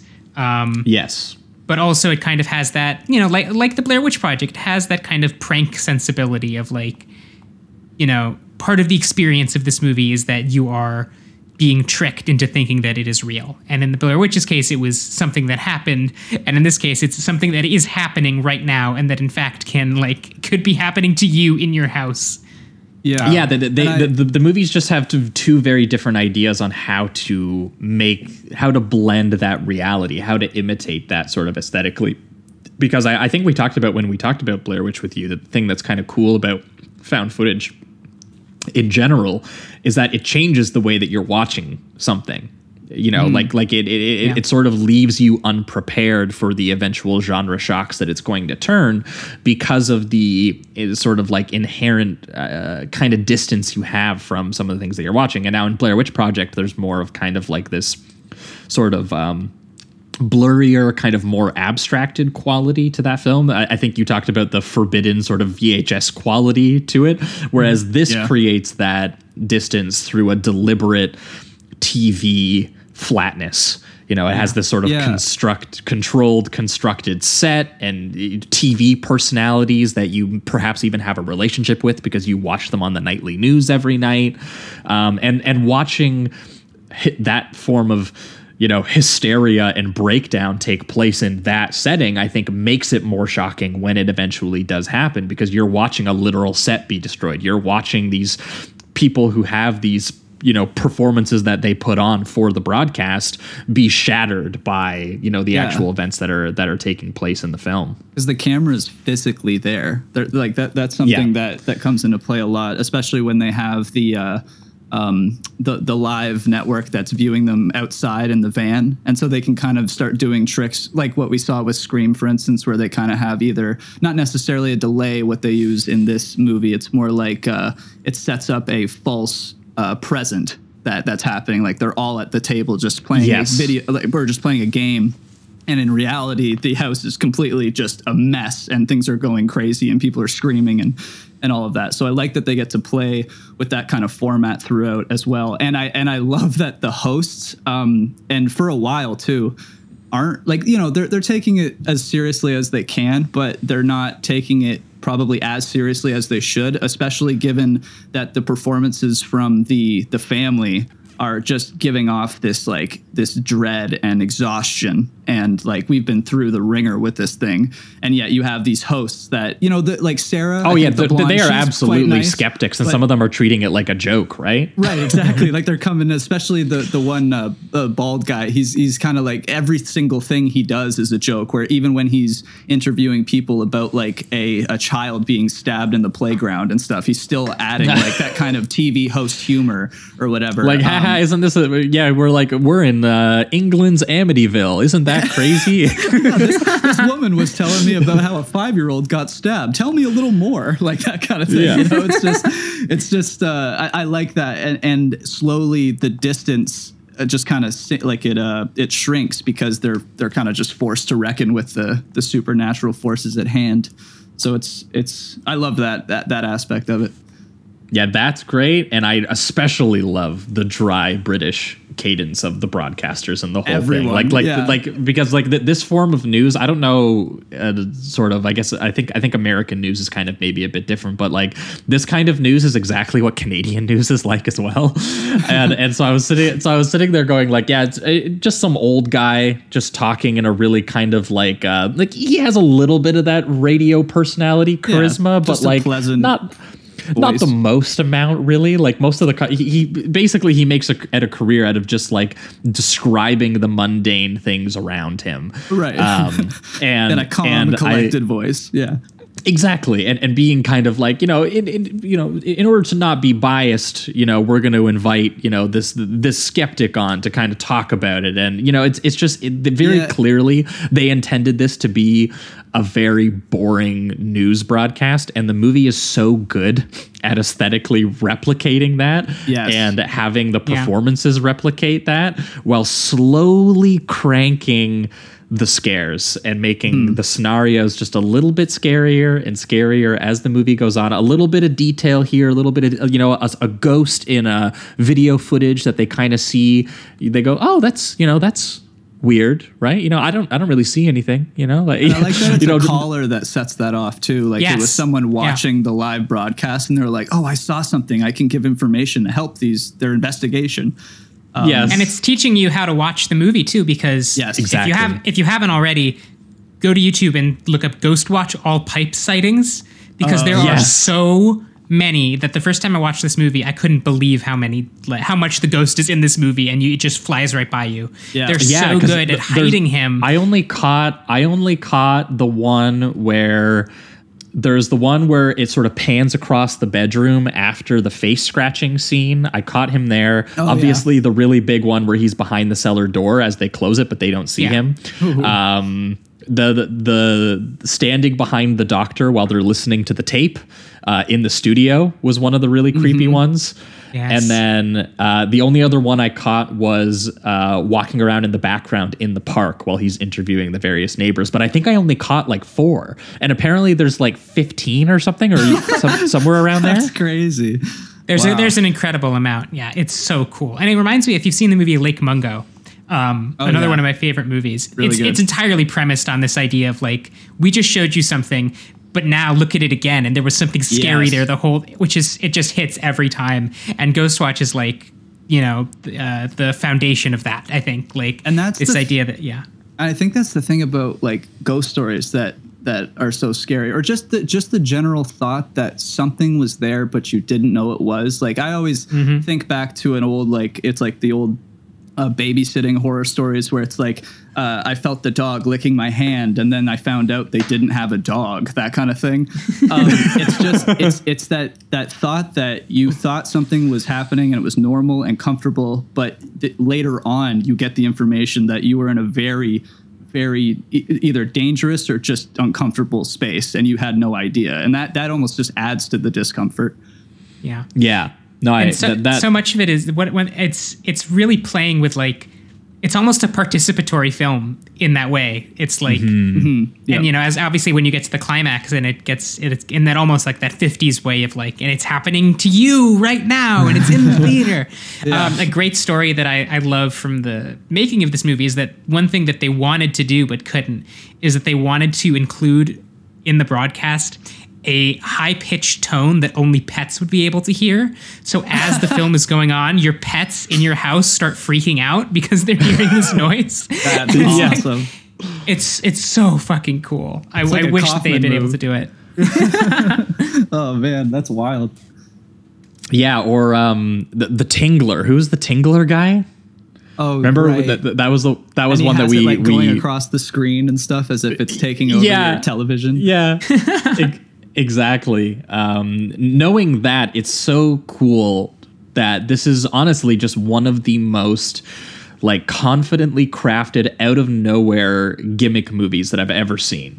Yeah. Um, and, and well before its time, because obviously it predates, you know, Blair Witch, w- which we already talked about um, with Esther and, and, and how much we, we liked it. And it predates um, the, uh, the Conjuring too, because it's uh, uh, the same, um, Uh, obviously it's a different format or uh, the way they're using the genre, but it's the same uh, story about the, uh, the the two daughters that thought that they were possessed, and uh, I think oh, it was yeah, like the, the Einfeld uh, haunting or something like the that. The Einfeld poltergeist, yeah, yeah, yeah. exactly. Yeah, so which I was like was it, cool. the, the, the, the little girls with the uh, disembodied voices and thrown toys and right. children levitating. Definitely a, a kind of fear that was bubbling in, in the seventies. And that, um, that story also, of course, became the basis of the film The Conjuring two many years later. Um, right. Yes. Yeah. yeah.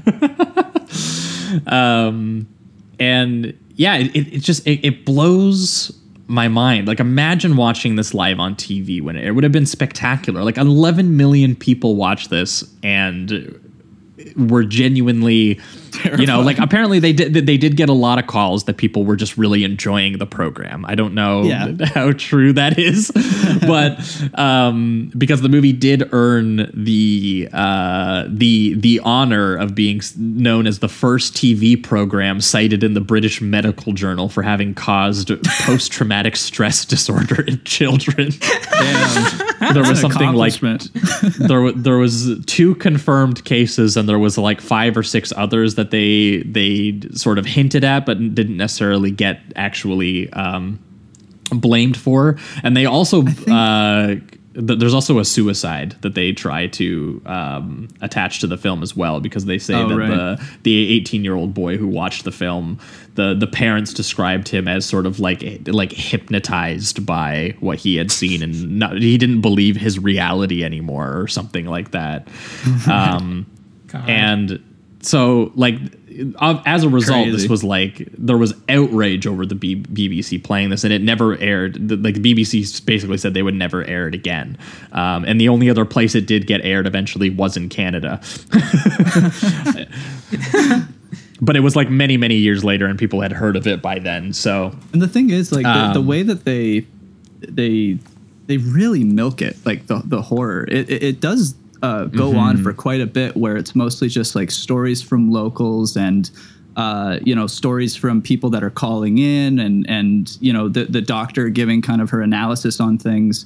Um, and it's only in the last like twenty minutes when you start to really rev up the, the the ghostly encounters. So I could imagine if, you know, you're a kid sitting there, y- you could think maybe your your child next to you could could watch this and it would be completely fine. You know, they're just talking about the ghost. It's a little scary here and there. It's Halloween night, whatever. Yeah, it's but Halloween it night. This is what the news does on Halloween. They do a do a Halloween themed uh, little expose. That's all it is. Yeah, yeah. And then it just it turns into this crazy demonic thing where all of Britain is possessed by uh, th- th- this character that I forget the name of now. But um yeah, it, it's it's it, crazy how long they, they milk it before they really start to explode all the horror stuff in a good yeah, way. Yeah, honestly, it, honestly, it, it takes like an hour before this would probably right. be just indistinguishable from watching like a real like a ghost the, the real thing, thing, where it's like literally just them like interviewing locals. And the way that they move between the studio, where it's like there's the anchor and then there's the doctor, who is someone who believes the family and is there kind of like presenting their case to the audience and showing all of the evidence. Like, there's even moments where they're walking through the studio and they're like, here's the the various evidence from around the house, like the drawings that the little girls made of the creepy figure. And like, you know, yeah. so and the like actress that plays Doctor Lynn is really convincing. I really liked her performance. She's just uh She's just very uh, like relaxed and uh, composed with her yeah. performance, and I and I like um, I, like for instance, I liked her thought on when she's going up against the skeptic, um, and she says something like, "These supernatural things can't be replicated in a lab. It's it's kind of like inspiration or um, something along those natures. Like you can't really." You can't uh, measure, yeah, or, or or or falling in love. Like it's, right. it's yeah, it's it's it's it's not pr- scientifically and, provable, but like, you know, something is happening. There's a you know there's yeah. some sort of something manifesting here, and it's a little like poetic. These or people are traumatized. By, this mother yeah. and her two daughters. But I think it's a good perspective to have, especially when you have the flip that they kind of do, where you know it shows that the daughter was banging on the pipes to kind of fake them out and make them think that the ghost was happening when it wasn't. Um, mm-hmm. It just kind of uh, it creates this perspective that it, it still could be happening. It's it's not something that is going to be um, as easy to prove as something that would just happen over and over again, like a scientific experiment. So I just yeah, I, I liked her character in general. Yeah, no, I, I think th- I think the stroke of genius really is, you know, making all of these people like the actual British broadcasters and stuff do, because I think she's one of the few only actual actresses along with like the family. Right. But like yeah. the, the, the phone in presenter, the interviewer, the reporter, and uh, the sort of head anchor, Michael Parkinson, they are all the real broadcasters interacting with this fictional story and lending it that sort of credence and watching them be like, tonight we are going to find irrefutable irrefutable proof that ghosts do exist, and they're kind of like yeah. hamming it up a little bit in the program and everything I, too, and like playing I, pranks on each other and like kind of giggling that they're like, you know, we're we're a little paranormal research team, and like even yeah, the montage I, of them like loading up the equipment into the car and like getting the lights ready to go and and and yeah that stuff's are, all really great. There are moments too where Doctor Lin is beside the main host and he kind of does these like little jabs at like, you know, are we going to really find a ghost or whatever? And you can see on her face that she's actually like pissed off. Like she's the only one in the scene that's not laughing or, or making any jokes because, you know, she's mm-hmm. been, we find out eventually that she's been with this family for, you know, however many weeks and has, has actually seen these things happen. So she takes them just as seriously as the family does, but everyone surrounding her uh, is essentially just laughing at her and mocking her. Yeah. And I, I like that they get into the, the sort of like, in the peripheral detail, they'll get into like the pain of that. Like I, I really liked yeah. the fact that, you know, the family kind of lays out the history on the broadcast to, you know, like, yeah, we went to a social worker and they said that we should just see a psychiatrist. And then we talked to, you know, when that didn't work, we talked to the media and they just started sort of sensationalizing it and trying to make us all just right. look like a bunch of morons. Um, And which, which is exactly what like this crew. yeah. Like it, they, it's like, exactly like what the, the B B C one... is trying to do. Yeah, the one, uh, I think her name's Sarah, um, the blonde host. She, I, I, yeah. I think, does try her best to kind of balance the two things where she knows that she's a host and needs to probably keep people calm at home. But at the same time, she is also the most sympathetic and empathetic towards the family. Like she's all, she's always the one trying to help the the little girls if they're getting scared or or really talking to the mother as a human being rather than the other hosts, I think. Yeah. Yeah, no, I, I I think that this is like like in, in terms of its style, I think I was what I ended up being most impressed by, because the, the handheld camera work with like the boom and the crew and everything in it is constantly, you know, obviously giving it a little bit of authenticity. But then they yeah. also, in the way that they've set it up, they've given themselves a bunch of options in the editing room as well. Right. Like there's all these amazing wide angle lens sort of like overhead setups around the house that they frequently cut back to and really... Um, sort of uh, shocking moments, and the way that they kind of like bring the, the studio lights to the house and the kind of calculated imperfections of the sound and, and the image as they, you know, are replicating this very live, spontaneous sort of situation where they're they're constantly... I, I like that, you know, this is a very overtly constructed film, but there are moments where the characters have to be like, well... while we're waiting for more calls, why don't we go see what so-and-so is up to? And like the guy is like not ready to cut to him. And he's like, oh shit. Like I, oh, right. Yeah. Yeah. They, they really lean into the, the kind of live aspect, which is, which is a good thing. And once again, another really fun way of kind of uh, tricking the audience too.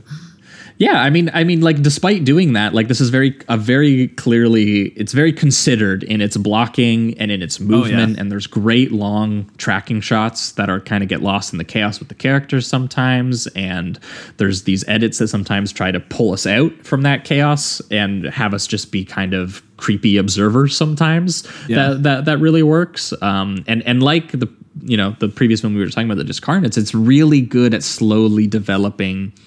Um, detail and and twisting tension out of these characters, and as Esther pointed out, like really teaching you how to engage with the film as you mm-hmm. you know uh, you know you there are times where you get lulled into being, you know, taking it as seriously as some of these reporters are, and then a small detail will crop up and you'll be like, that's fucking weird. Please look into that. What are you guys doing? there, there are, there are moments of frustration, I think, built into the film, um, really well. Um, another, and it's, just, it's really clever and creepy. Yeah. Another good aspect of the live thing is where the main host in the studio, um, he he's even having moments where He he's starting to doubt this the story. Um, I think it's the moment, like I mentioned, where the little girl was hitting the pipes or whatever. Um, and mm-hmm. you can see him kind of in this this panicked mode where he's still trying to keep the special going, but he knows that he has his, you know, higher ups that are going to get insanely pissed off at him if he starts to still kind of indulge in the the ghostly aspects of this, because, you know, mm-hmm. th- they find it irresponsible or whatever. Um, and so that was just another interesting aspect I liked about the the relation between like the studio he works for, him as a host that's trying to engage with this ghost story, uh, him engaging with human beings that are trying to tell them that this is real and happening. Uh, but he, mm-hmm. even if he wanted and to, and they're being like, what, really, a, a guy named Pipes?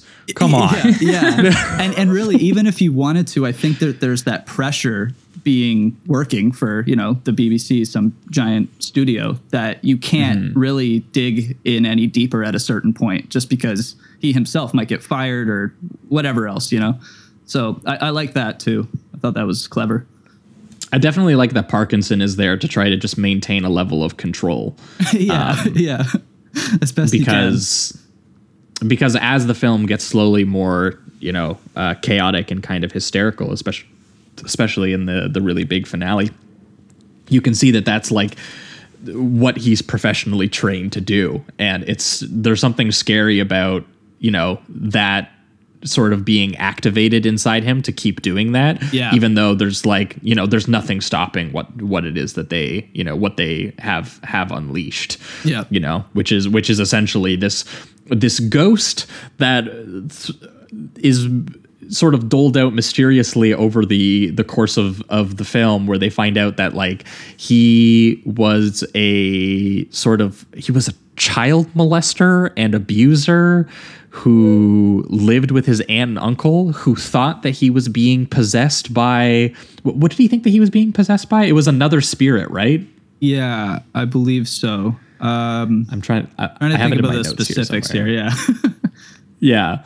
Um, but like someone who also like hurt children. Um, hmm. And just, I really like the way that they, you know, They they throw in details, like throughout the film you can hear like cats screaming is a oh, thing right, that is very recurring. They mentioned that when they found his body, uh, all the cats were feeding on his face, and so I think that's where yes, like be, the, be, because the he killed himself and, and locked them, locked his cats in with him into right. the cupboard under the stairs, and as a result, when they found him, the cats were starving and basically eating him and screaming, and so that's why you know you find out obviously later in the film, but it's it's it's really cool the way that they develop a lot of these small little details, or, you know, like um, the, the fact that they show the little girl's sort of description and drawing of this person Pipes that they see. Even calling him Pipes is kind of cool because it's the mom gives him that name. Right. Because the girls keep hearing things at night, and the mom at first just kept saying, oh, it's the pipes in the wall, you know, whatever. It's right. Pipes. And right. then they start calling this figure that they are seeing. Yeah, the Pipes, girls who is this it, guy. Yeah. Like a person, basically. Yeah. And like even, you know, little moments like that are are really creepy. And again, the way that that is sort of just interspersed throughout the more sort of like mundane broadcast elements. And you're sitting there just slowly, gradually being like, something's not right. Something's not right, guys. Yeah. And they, you know, uh, eventually, of course, this turns uh, to some really dark places. Yeah, like one aspect I liked about, the, I guess it's it's kind of relating to the crimes he did against uh, children, is when he, every time he possesses the girl or eventually possesses the host, uh, he's just reciting nursery rhymes in this like devilish, satanic, demonic yeah. voice. Um, so it's just, you know, it's simple, but it's something that's kind of creepy, just taking something very innocent and making it demonic in some way. Um, I like that aspect of it as well.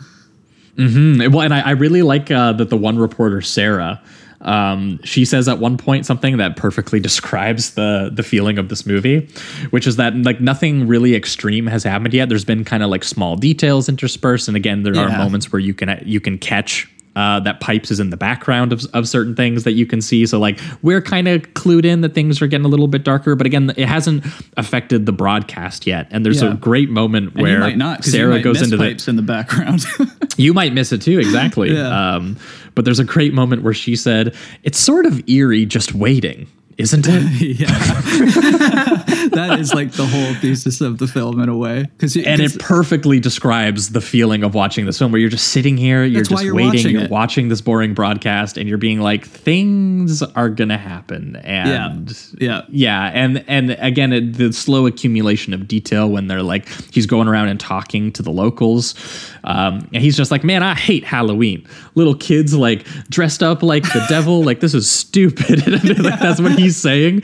Meanwhile, like the women he's interviewing are being like, yeah, there was a girl that went missing like a week ago. Yeah, we still haven't found her. There yeah. was like a five-year-old who was knifed yeah, uh, found a not dog too with long its ago. Guts hanging out. Uh, you know, just normal happenings. Neighborhood happenings. And he's like, and he's like, yeah, that was weird. Anyway, uh, we're going to talk to this spiritualist now and see what his opinion this is. Bullshitter. Yeah. Oh, I know. Uh, But uh, for, Esther, for for you, in, in comparison to, like, because I know that you've watched a lot of found footage, yeah. Is there anything that this this movie is doing, like, specifically that's, like, different that you haven't seen replicated that maybe other people should be replicating?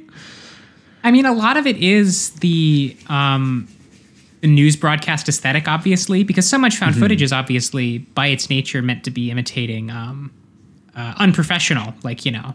Right. Uh, productions, consumer grade technology and stuff like that. Um, it's very rare to see a found footage movie that is imitating a very like high level production. And that's usually because yeah. when they do, like, it's, it's just sucks because it doesn't look like, I don't know if you saw the most recent Paranormal Activity movie from last year, a series. Mm, I, I did adore. not. I, the first three movies of that series are amazing. They're all so good. And this one is terrible because the cameras just look like fucking whatever, like eight K red, whatever. And it's oh, like, yeah. oh. you're just supposed to be like people. You're just supposed to be like twenty year olds. Like, yeah. Not this like expensive it, drone footage. Yeah, ex- exactly. There's literally drone footage in the movie. It's crazy. Called it. Um, it's so stupid. And I think what Ghostwatch does really well is like it imitates a professional level of production and broadcast, but in a way that is so like aesthetically specific yeah. that it that it lands. Like, it's not like a found footage movie that just looks like a movie is probably going to suck because uh, it's not going to sell itself as as found, basically. Um, but a found footage yeah. movie that looks like a very specific kind of uh, medium to high scale production is going to be a lot more interesting, and that's what this film does really well. Yeah, there's like there's moments, um, just speaking on that that live setting again, where things are starting to happen and you can see like a couple people in the studio getting a little worried, specifically the the guy that's uh, hosting like the uh, the phones. Um, there's the phone one, line guy. Yeah. I love the phone line guy. There's one moment where he's he always actually, like, we're getting calls in. We're getting calls in, Mike. Like crazy. Yeah, he's so stressed out. And there's one part where it's after they actually experience some type of ghostly phenomenon and he they cut to him. And before he reacts, he's just kind of like staring off into space as if he's contemplating his entire life. And then he he kind of clues in and he's like, oh, yeah, we've, we've got a caller. Um, and that was just another interesting aspect to use, like a, a well-known host and have him even start to like believe on live on television and that kind of thing. So, yeah, the, the format is is huge, a huge thing. Yeah, it's a really it can't be overstated, honestly, like how well the the imitation is being done. Like there are so many moments that only work because of that. Like one of my yeah. personal favorites is um. something that could have only been done using this format, which is when they start to hear the noises in the house and um, they start trying to locate them and find out what's happening because they have, they've obviously set up these cameras to actually spot something that the people can't, which is something that we actually talked about with Esther on Blair Witch Project. That's what's supposed to be scary about found footage, that the camera can see things that the characters can't. That's the right. whole reason they take mm-hmm. the cameras. Um, yep. And this one does it really well where they have all of those sort of cameras set up around the house to, you know, figure out where to centralize this noise. And there's a moment where they actually let you in on the experience as the audience watching the characters live edit the film for you, where yeah. you can get the doctor literally saying, show me, show me the top of the stairs. show me the bedroom, show me the kitchen, like, right. and, and the, the sort of live broadcasters and the guys in, in the switch room are actually doing that. And obviously it's not, it's not a live broadcast, so that's not happening. It's a deliberate choice they have to make in the filmmaking to pull this off. But it's really cool because that's actually the moment where they discovered that it is the one girl, um, Susie, oh, right. the older sister, doing the banging. And then you can see like the smirk on that anchor man's face when he's like, this was a hoax the whole fucking time. We fucking yeah. got him live on air. Like, you know, like, cause that's, you could tell that that was his opinion of the material that he was, he was doing. And he's um, ready but to the wrap way that it they, up too. Yeah. Mm-hmm. Yeah, he's like, I think we've been shown that this is a deliberate fraud, you know? Yeah. And the little girl, oh my God, the, some of the performances in this, I think, are really good. But that little really girl, good. when she's just like, I just wanted to show them, you know, we gave you what you wanted. Yeah. You know, being well, like, you know, like all, some of the interesting, all of you were waiting for it. Yeah, yeah. the, the sub, because the subtext, a lot of the subtext of this movie is about like poverty and class mm-hmm. and the notion that like, something that also interestingly comes across in the uh, Conjuring two like adaptation of this same story, this notion that like it was assumed the Enfield poltergeist was, you know, just a hoax because the family was poor and people sort of derided them as like, well, they're just trying to sell a story. They're just trying to make a buck. Right. Um, mm-hmm. And that's part of this version of the story. Uh, it's part of Ghostwatch, especially in that bit where the girl says, we gave you what you wanted. The idea that like, you know, obviously, in the narrative, this is a real thing that's happening, but like what is stressing her out as the thing goes on is that because nothing is happening, she's worried that not that they're going to think they're lying, but like that they're not going to get anything out of this, that nothing is going to get fixed, that nobody's mm-hmm. going to help them. Yeah. And it's like, it's, it's yeah. like, it's sad, honestly.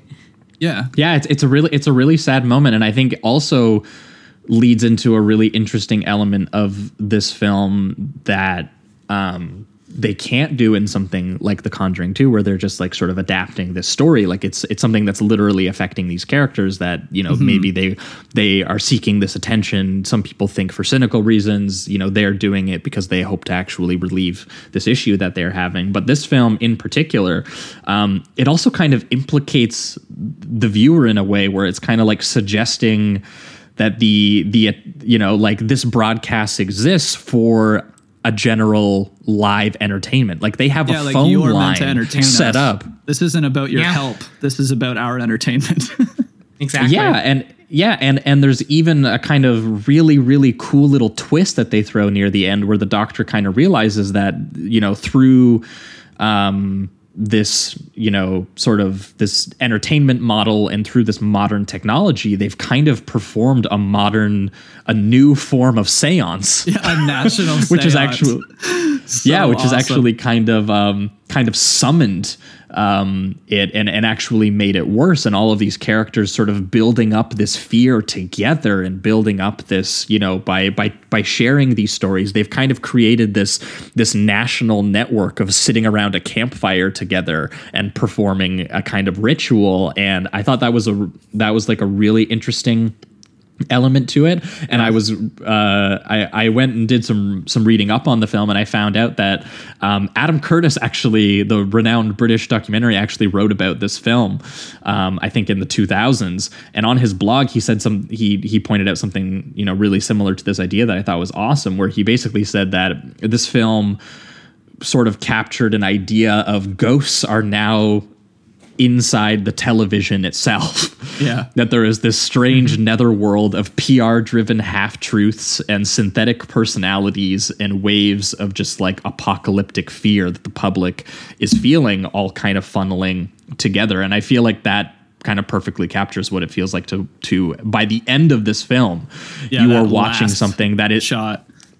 That last, the, the last stuff that happens in this film, like it, it genuinely does feel like, again, it's something that's constructed, but it's something that's completely like unleashed and untamed. Yeah. Like the, Curtis using this term sort of like uh synthetic apocalypse is like exactly what that, you know, um, ends up feeling like when it, when it gets to the finale. And obviously things start going, going crazy. They start finding, you know, like the, the, they start using the infrared camera to try and track, um, the ghost and try to help the little girls. And Jamie already mentioned the part where the ghost actually like plays back older footage for them for a while. So mm-hmm. there's actually a point in, in the film now.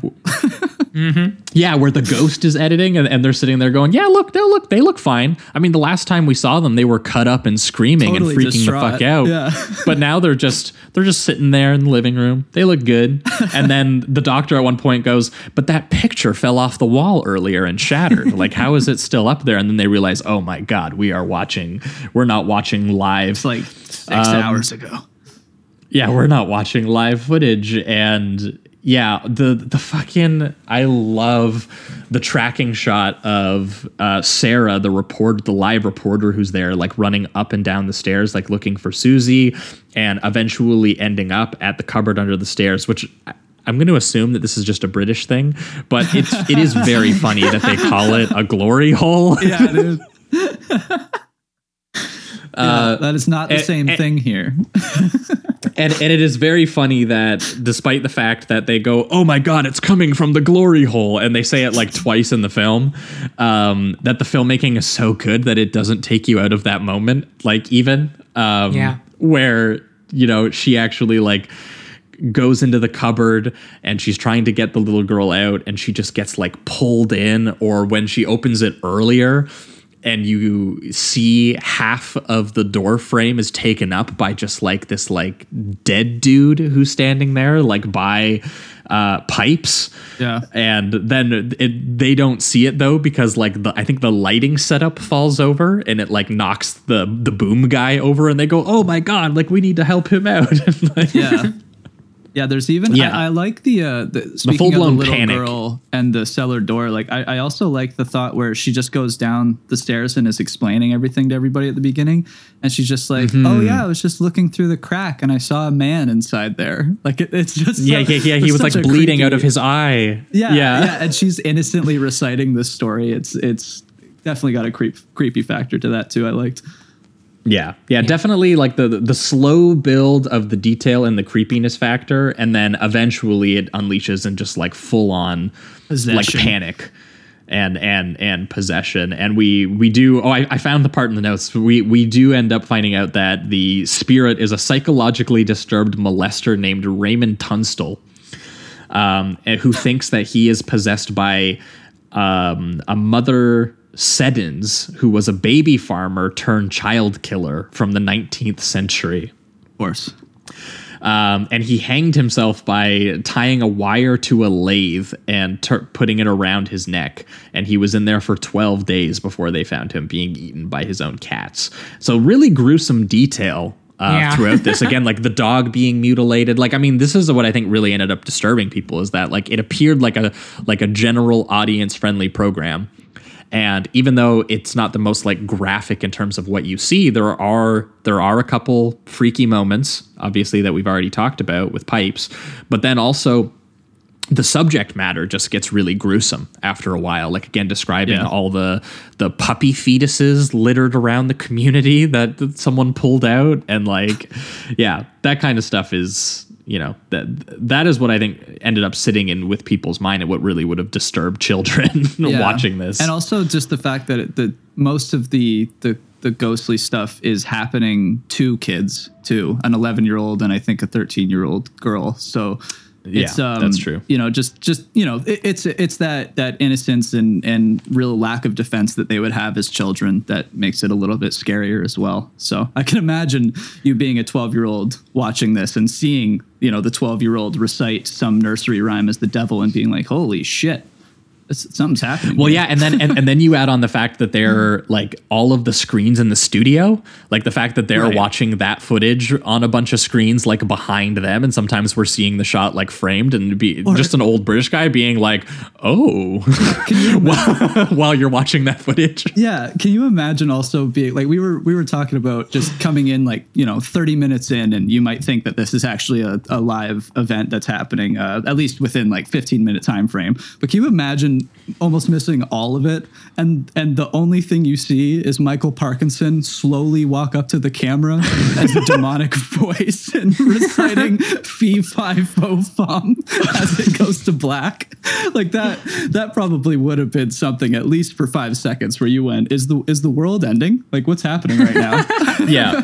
That that climax honestly is so good. The way that I it goes it. from like Susie being like um, you know, he's hurting me, he's hurting me, like in the cupboard. And then you watch the reporter get sucked into the cupboard and it slam. Oof. And the wind starts blowing through the house and everything like that, and which the then the wind starts starts blowing through the studio, like literally oh. physically connecting these two places. Yeah. And I love the crew just being like, nope, I'm out. I'm done. Literally, like the camera guy, luck, the camera guy, the lighting guy. They're just like, I've seen enough. I believe in ghosts now. I believe now. I'm good. Um, That's all you needed.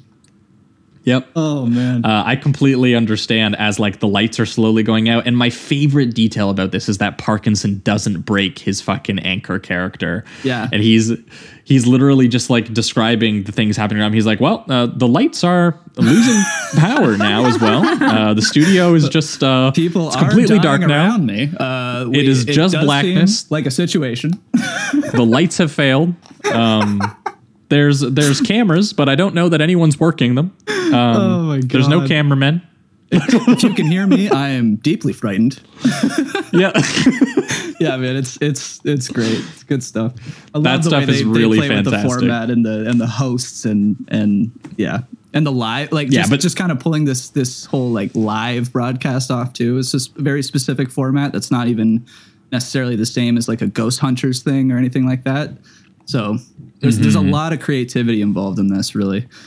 Absolutely. Absolutely. Well, I think pivoting towards a uh, reductive rating round on Ghostwatch here, I think this one's going to get the high four from me, like just yeah. right off the bat. I, and I kind of want to watch it again um, already. I, I already told my girlfriend that I think she would really like it. So I think we're going to, we might watch, watch it again sometime this year. Maybe we'll save it for the spooky season. But um, this I thought was really just fantastic. Um, like, again, a really clever and creepy sort of like fake reality T V documentary that is so aesthetically indistinguishable from the kind of boring, dry British broadcasting news program that you would watch that it this actually did trick people and viewers of the B B C into thinking that they were watching this for real live on Halloween night nineteen ninety-two. And I just wish I was in that audience. Oh, that would have yeah. been one hell yeah. um, of of an experience. And then how well they sort of like pile up the the weirdness and the ghost story aspects and the found footage horror kind of flexing, like again sort of like the soundscape and some of the framing and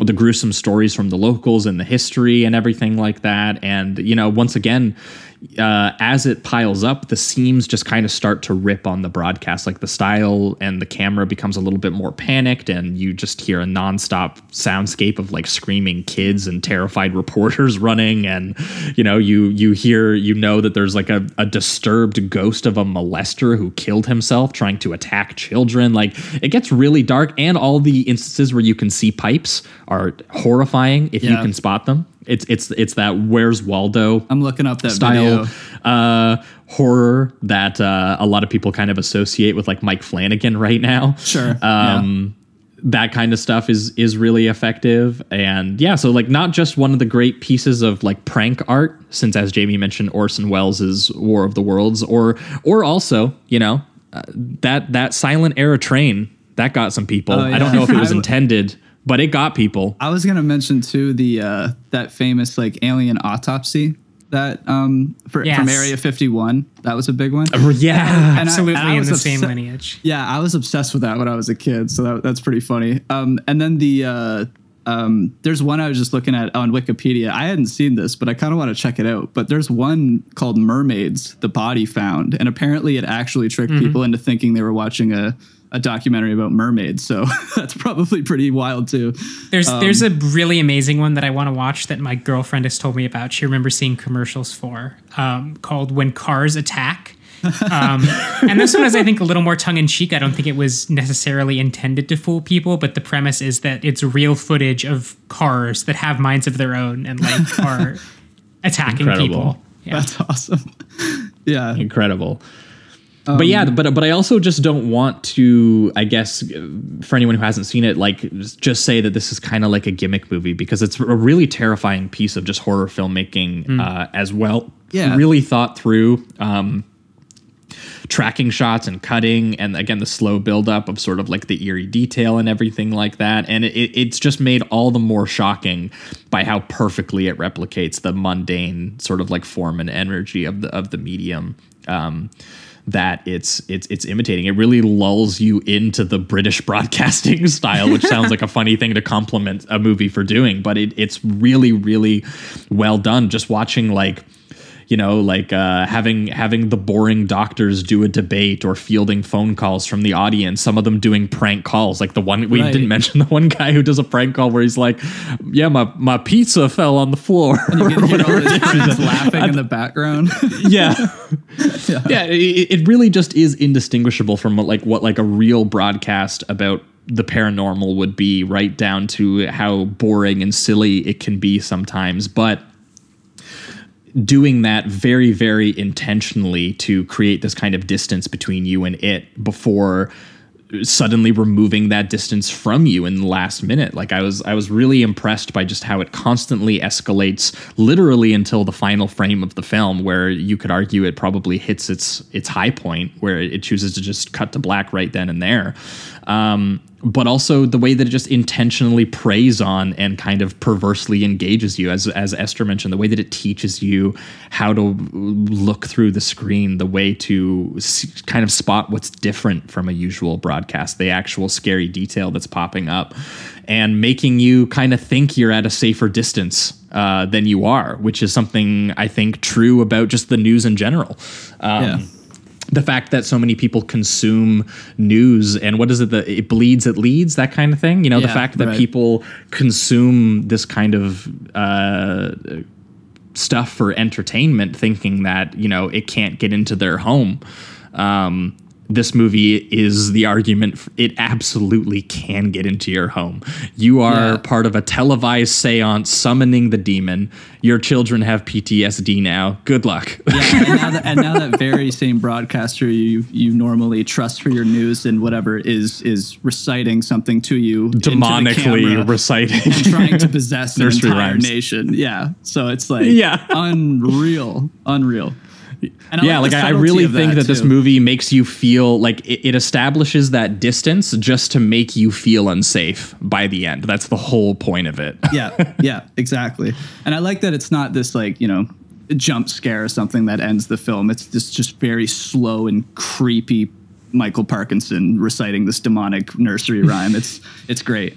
Um, But yeah, oh, yeah, but yeah, so so very high four for me, I think, honestly. Yeah, yeah, I think I'm I'm right there with you. I love the play on the live format. I love that, you know, for the most part, you're just watching a bunch of dry and and you know, kind of funny, but very dry uh, B B C hosts that are trying their best to balance the the format itself and kind of the feelings of the family that they're dealing with. Some are doing it much better than others. um, and uh, so, so yeah, I, I just thought that this was absolutely brilliant. I love that it it. it ended up being something similar to the War of the Worlds situation, where people were actually falling for uh, this kind of this kind of prank. I, th- I think that's just awesome. And it, it you know, one million phone calls they yeah. estimate that they received during its ninety minute broadcast. That's crazy. Could you imagine? And it's just a testament to the skill here. Like it's it's obviously that well directed. If enough people were convinced of the uh, it got the under people's skin of England. For sure. Yeah. So. Um, just, just, just awesome. Check it out. It's, it's one of my favorite ghost movies now. And I, I just checked it out for the first time, I think, uh, Halloween last year. So this is, this is a new one for me. Great time to watch it. Yeah. It's, it's spectacular. Go check it out. For you, Esther. Oh yeah. I mean, it's like, yeah, it's a five. I, I, nice. It is, de- it oh, is yeah. a non-traditional kind of found footage movie, like we talked about, but it is, mm-hmm. it has everything that I love about the genre and more. It's so so well executed and smart and scary. Yeah, it's it's so, it's so good. Hell yeah, hell yeah. Um, oh yeah, and there was one line I have written down that I wanted to hit before we wrapped up. Mm. Uh, the little girl says it. It's incredible, and it it it, it leads into the whole um, the way that it's using sort of like implicating the viewer and the camera and everything like that as well. But when she says, when they, they start trying to shut down the, the production a little bit at one point, because they were like, the girl's getting hurt. She probably scratched herself. Like, we should just stop this now. This isn't fun anymore. Right. Like, we, we were having we were having fun poking fun at this family, but yeah. now it's just kind of sad. Um, that, that's sad, the point of the so movie that they hit. Yeah. And uh, the one little girl, as they're trying to end the program, says, but Pipe says he wants to see everybody. Look, everybody wants to see him. And she's like pointing at the camera crew. Oh, yeah. yeah. Yeah. So good and so scary. Um, but yeah, I think that'll wrap it up for our uh, ghostly double feature here of The Discarnates from nineteen ninety-eight and Ghostwatch from nineteen ninety-two. Thanks so much, Esther, for uh, bringing these films with you. This was a really great double feature.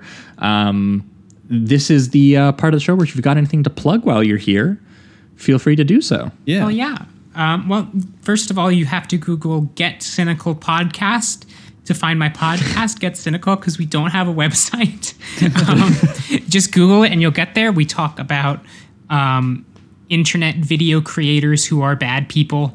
In our first season, we did uh, That Guy with the Glasses and chronicled that history. And this season, uh, oh, our current boy. season, we're talking about um, uh, YouTube creators who sort of had aspirations to make features and all of their terrible movies. And we've had a lot of, we had, we had uh, Josh on the podcast. Yeah. Um, we had Perry Rowland. We had nice. Yeah. Um, Cameron. Friend of the pod. Nibiru Truth. Another friend of the also pod. Also friend of the pod. Um, and we had Felix Biederman, who I don't know if he's been on Sleazoids, Ooh, but I know you've had other. He has not. This. Yeah. Yes. Um, yeah. And yeah, you have to Google that. And then you have to go to my Twitter account, which is Cappy Baroness, which is C A P Y B A R O N E S S. And if you look at my pinned tweet, if you enjoyed our conversation about The Discarnates, uh, just just take a look at my pinned tweet. Um, you know, I can recommend taking you. a look at the pinned tweet. Uh, we may have used the pinned tweet. Check out the pinned tweet. And would you? And, and before people uh, get into the podcast, would you suggest that every person watches every single Channel Awesome video? no, no, we do. We, as to paraphrase the Nostalgia Critic, we did it so you don't have to. well said. I well had said. to, though. You made me do it. I might strap in one day. Get that samurai blade out. His, his review of A I was brutal. oh, I never man. want to hear that man talk about Steven Spielberg ever oh, again. I forgot that's what Floyd. we had you on for, God. Yeah. yeah. Uh, the Wall. I've seen that one. Anyway. Awesome. Yeah, can definitely recommend checking out uh, all of those things. Go see what Esther's doing. She's great.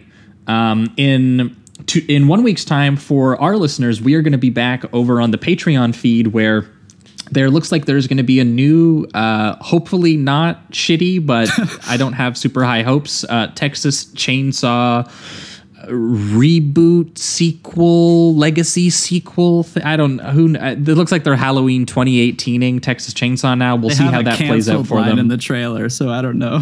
But we'll see. Yeah, we'll, we'll see. But it made a really great excuse for us to go back, as Jamie mentioned at the top of the show, and talk about the Texas Chainsaw movies that nobody talks about. Yeah, uh, which are the two from the nineties. We're going to talk about Texas Chainsaw three Uh, and Texas Chainsaw four, which I believe is called The Next Generation. Is that right? right? Yeah, oh, I think. Yeah, they bring it.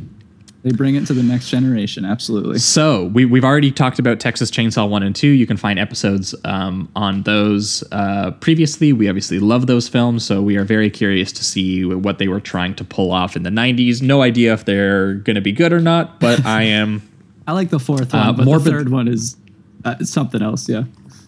Morbidly curious. Uh, anyway, I am I am curious to see McConaughey get his McConaughey thing on in a Texas Chainsaw he movie. It's wild. It's um, so fun. And then in uh, two weeks' time, we are going to be back with a special guest where we are going to be going uh, Schwarzenegger and yeah. uh, Seagal mode. Ooh. We're going to be finally talking about one that we've been kind of saving for a while. Uh, a guest finally wanted to bring it on. We're going to talk about one Commando, Mark L. Lester. Somehow we've covered all of his other films before this. We've covered like Class of nineteen eighty-four, and I can't remember what that other one was. Um, but we're going to talk about Commando, and then we're going to be talking about Steven Seagal's Under Siege is the pairing. And the testosterone uh, is I, off the charts.